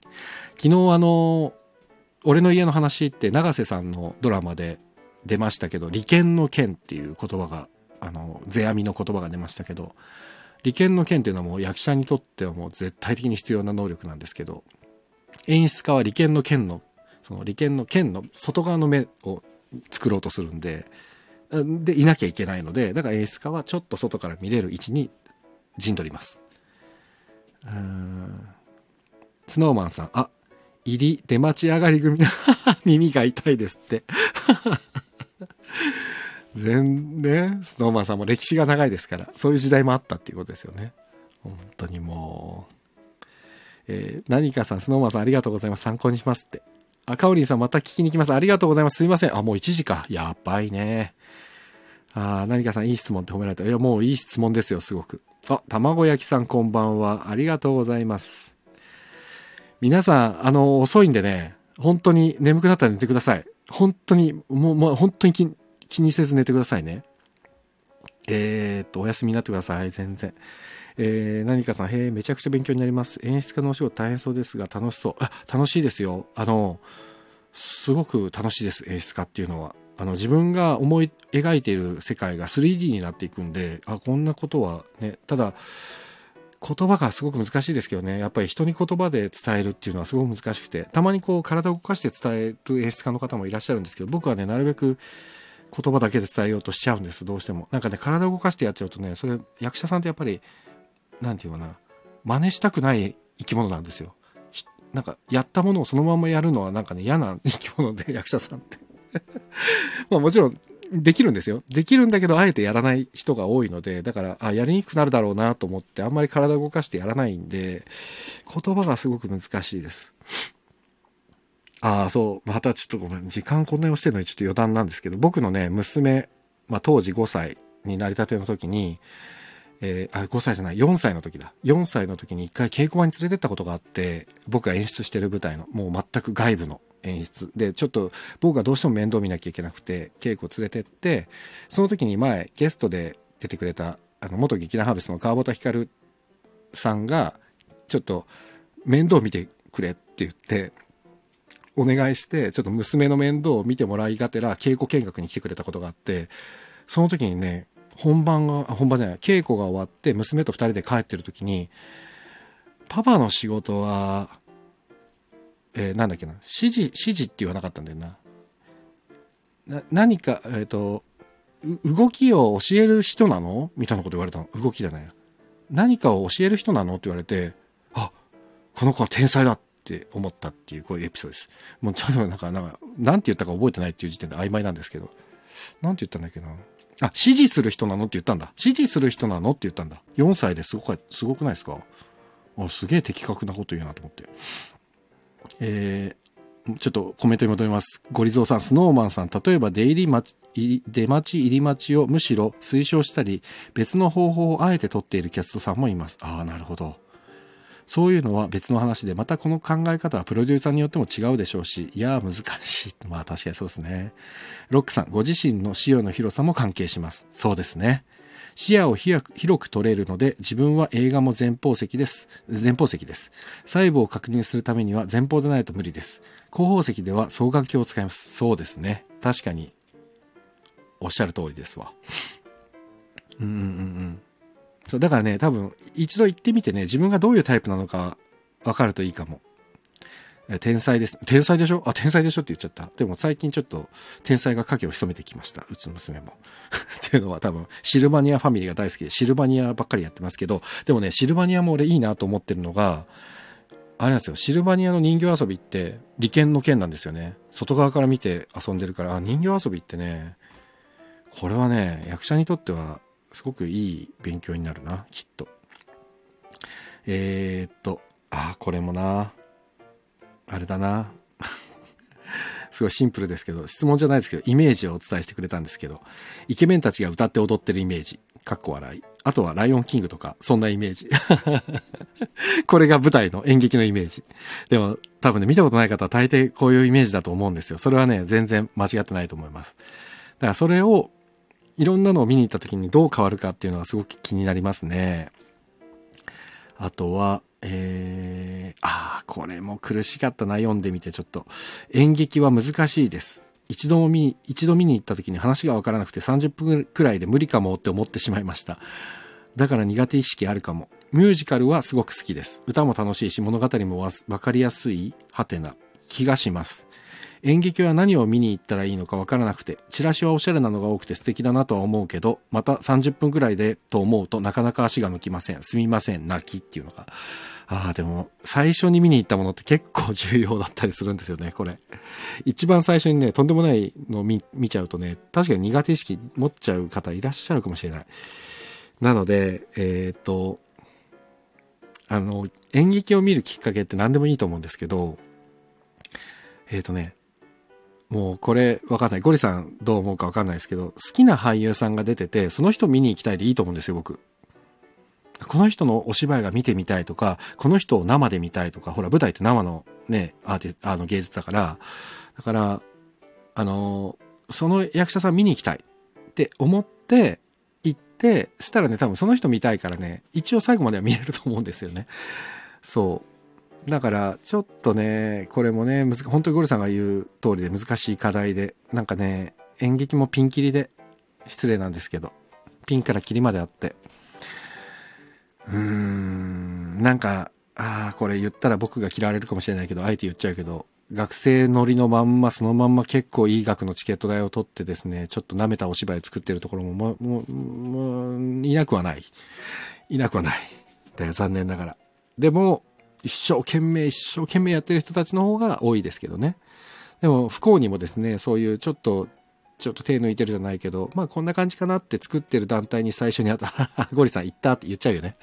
あの、当たっちゃうと、ちょっとね、なかなか、これはと思うと思うんですけど、そんな団体そう数ないですから、そこがダメでも他のところ行ったら絶対いいものが見れると思ってもらえるといいかも。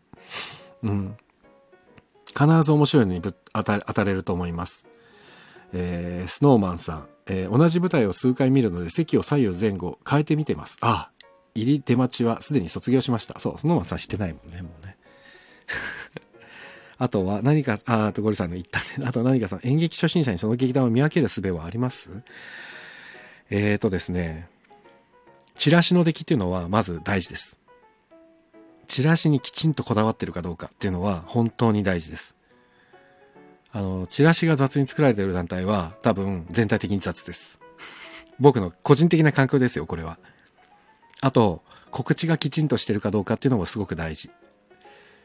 あの、なんだろう。えっ、ー、とね、見に来てください、見に来てくださいっていう役者さんが出てくれる団体は面白いかも。チケット買ってよっていう役者さんが出てる団体は面白くないかもしれないです。これ個人的な感覚ですからね。もうあくまで個人的な。チケット買ってよとね、見に来てよはね、同じ見に来てよなんだけどね、全然意味合いが違くて。だから、そう、見に来てよっていう時はね、作品が楽しいから見に来てくださいって言ってるんです、多分、その俳優さんは。うん。だからね。ですよ。あ、何かさん。へえ、チラシの出来と告知。なるほど。そう。チラシの出来ってね、なんか本当抜いてる。あ、ただ、あ、わざと手書きの汚いチラシにしてるところもありますよ。あの、今で言うと、なんだっけ？ああ、ど忘れしちゃった。地蔵さん、地蔵さん。なんだっけ？誰か覚えてないですか？地蔵、地蔵天国じゃなくて。なんだっけな？ああ、忘れてた。思い出したら誰か書いてください。えー、っと、ロックさん、歌舞伎は筋の理解が前提だったりしますね。歌舞伎座の歌舞伎では分かりやすくするためにイヤホン音声ガイダンスがありますね。そうですね。で、あの、僕があの、前もちょっとお話したんですけど、狂言を僕はよく見るんです。あの、野村万蔵先生と仲良くさせていただいてて。で、万蔵先生がやってるよろず狂言っていうのは、えっ、と、きちんとですね、狂言が始まる前に解説が入ります。いや、あの、で、ファミリー狂言とかね、家族で見れるような狂言もやってらっしゃるんで、ぜひ行っていただきたいな、これも。あ、もうすぐですよ。ファミリー狂言とか。そう。なので、狂言も本当に良かったら、ぜひ見に行っていただきたいです。狂言ってね、今で言うところのね、コントです。コント。ぜひ、行っていただきたい。狂言。楽しいですよ。意味がわかると。本当に笑っちゃう。コメディだから。コメディコントなんでね。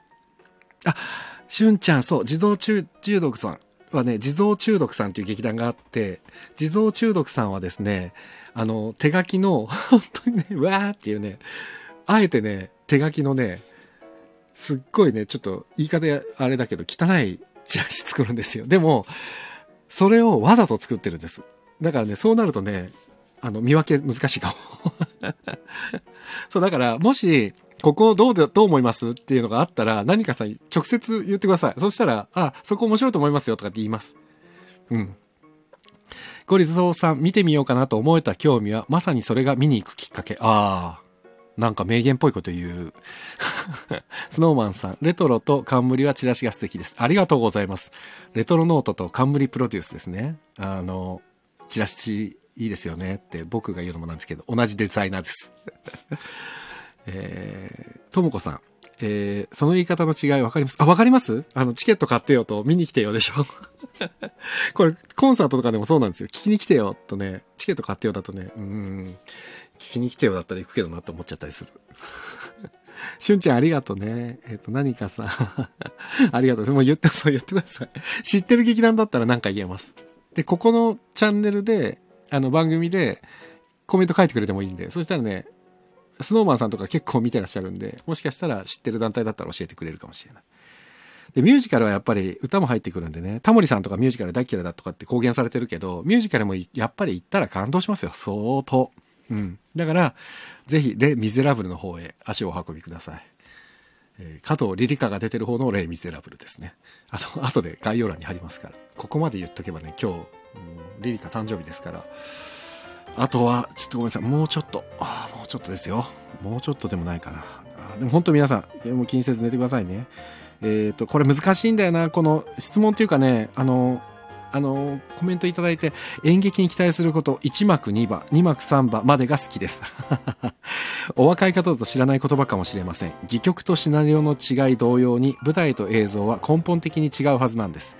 舞台は暗転や転換はありますが俳優は舞台上でずっと演じ続けます観客は舞台上の好きな部分を見ることができますが演出で見る部分を誘導されますこれがさっき言ってたやつですで生ならではのハプニングが時折ありますが基本は同じ流れの繰り返し。始まったら俳優任せな作品。これが舞台ですね。そう。で映像は見せ方を考えて画角を考えてシーンをえー、時には視点を変えてワンシーンをカットで割って見せる部分が見せない部分を決めて表現し後の編集でいくつかの方法論で撮影した素材をつなぎ合わせもう一度考慮を加えて作品とします。これが映像作品。何が違うて見えるものが取捨選択できるか否かテレビの影響を受けてどんどん場面転換する舞台が大半を占め始める今、ワンシチュエーションで展開する戯曲を下敷きにした舞台が恋しいですねって、もうね、僕が言ってることをこの方は全部書いてらっしゃいます。でもそういうことです。うん。で、えっ、ー、と、映像と舞台の違いというのはもう本当にまさにそうで、舞台の場合はですね、最初から最後まで俳優さんがずっと舞台上で役としてずっと生き続けてる。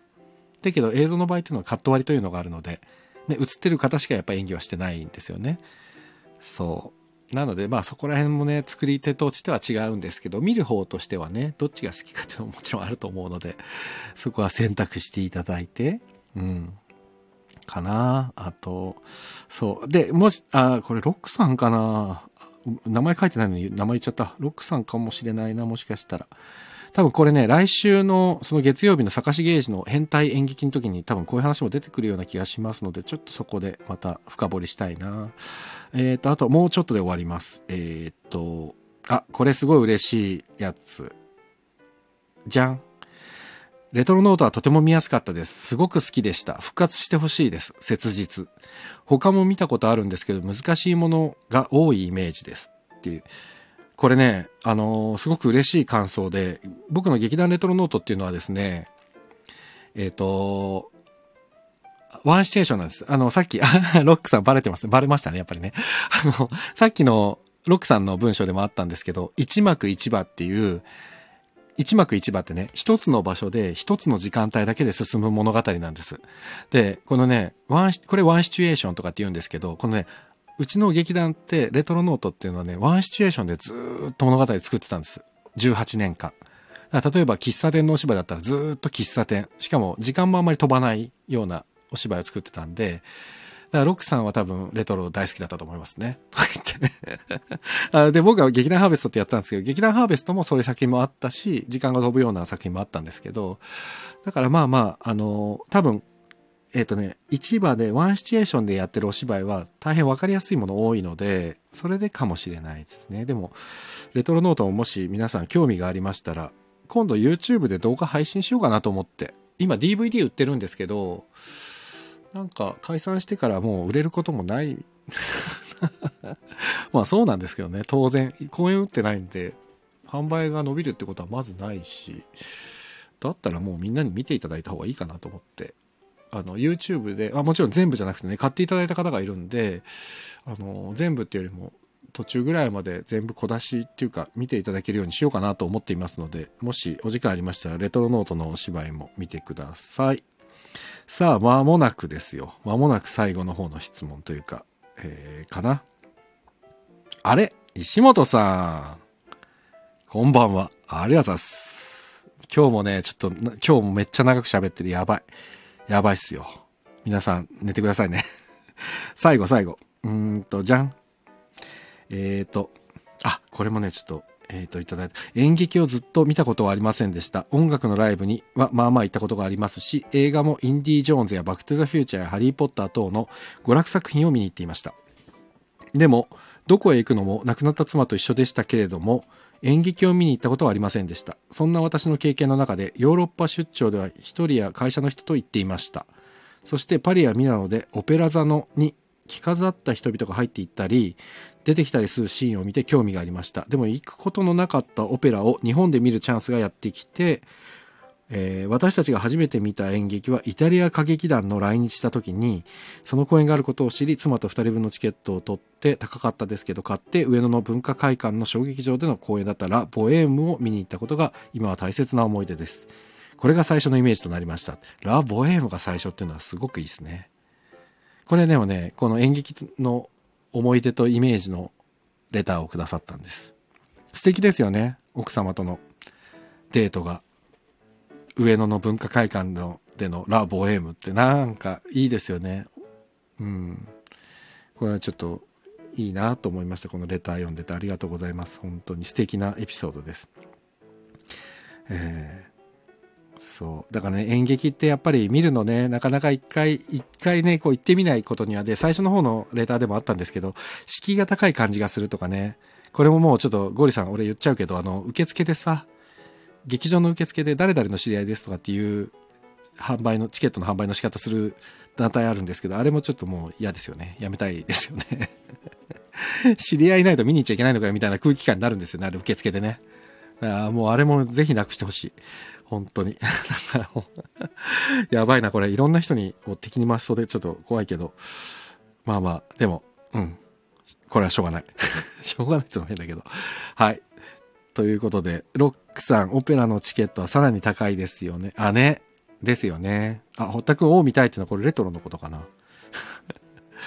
やばいね。石本さん、昨日もすっげえ遅くまでやってて、今日もすっげえ遅くまでやってますよ、僕。ね、やばいやばい。ということで、全然味方の入門編になってないんですけど、ただ、まあ、大丈夫かな。あの、とりあえず、好きな俳優さんがいた、いるでもいいし、例えば好きな芸人さんが出てるとかでもいいんで、最近ほら芸人さんとかも舞台やってらっしゃる方多いから、とりあえず見に行ってみて、で、ね、あの、何かさんは好きな席ちょっと探ってみて、で、一本見てみてつまんなくても、あその劇団外れの可能性あるんで、もう一本、とりあえず最低3本見てみましょうか。そしたら必ずいいのに当たる気がする。うん。なので、ぜひちょっと懲りずに見に行っていただけたら嬉しいなと思います。そんなところかな。何かご質問ある方いらっしゃいますか？ってのも変だけど。何かさん質問たくさん答えていただき、あ、いやいや、ありがとうございました。ロックさん、夏季空客期間限定で YouTube に公演アップしてましたよ。そうそう。今、コロナの影響でですね、結構 YouTube にですね、動画を上げてらっしゃる劇団さんが多いですから。あの、まあね、映像で見る舞台ってまたちょっと違うんですけど、で、あの、多分ね、ロックさんが言ってくださってる通りで、このね、YouTube で一回作品を見てみて、あ、この劇団ちょっと興味あるかもって思って生で見に行ってみるとかね。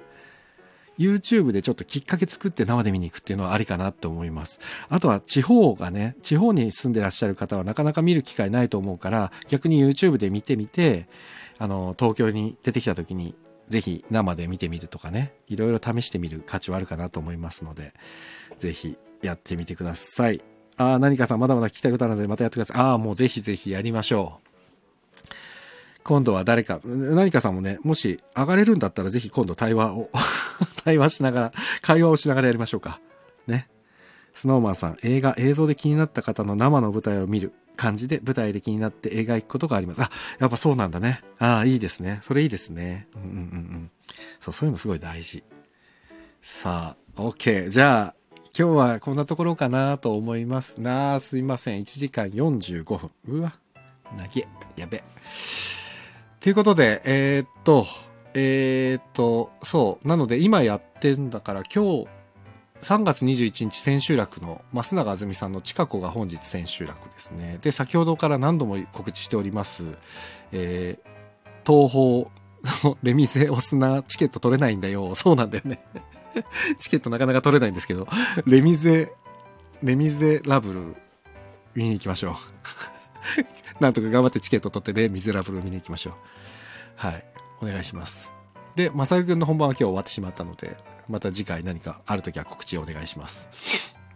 そして、えっ、ー、と、次、えっ、ー、と、明日日曜日ですので、お休みです。えっ、ー、と、次はですね、月曜日の夜11時30分はライブ配信。で、その時は、あのー、先ほどから何回か言ってる通りで、また俳優の坂重英二さんが来てくれます。坂重さんがですね、演劇の歴史だったり、その演劇の詳しいところをいろいろ えー、だから今日のよりコアなやつです。もっと濃いやつ。なんで、えっ、と、ちょっともっとわけわかんないかもしれないです。今日もちょっとわけわかんなかったかもしれないですね。すいません。なんか。なので、あの、濃い、濃いやつでも良ければぜひ来てください。ちょっとマニアックすぎるやつだなと思ったらすぐもう寝てもらって、アーカイブで飛ばしながら聞くみたいな、それでも全然いいので、お願いします。マニアックすぎない？マニアックすぎるでしょ？やばいよね。でも、いい。さ、高重さんがもう話したいこと話してもらおうと思って、5度を待ちながらっていうのを中心に話すと思うんで、5度を待ちながらを若干予習しとくといいかもしれません。はい。そんな感じで。そう、何かさん寝てもらって寝てください今日はいいやと思ったら寝ちゃうっていうね。ということで、えー、そんなところかな？あとは、こう、口があったかな？あ、なんか告知ある方いらっしゃいます？大丈夫ですか？ゴリさん。あ、ゴリさんね。赤城山ゴリゾウさんの舞台、えー、天才的ダットもありますから、そちらもぜひ皆さんチェックしていただいてお願いいたします。はい。じゃあ、今日はこんなところで終わろうと思います。皆様、長々とご清聴いただきまして、ま、ま、ま、ま、ま、誠にありがとうございました。では、また来週月曜日にお会いできればと思います。えー、お相手はレトロワークスレディオ中村浩平でした。皆様、良い夢を見てください。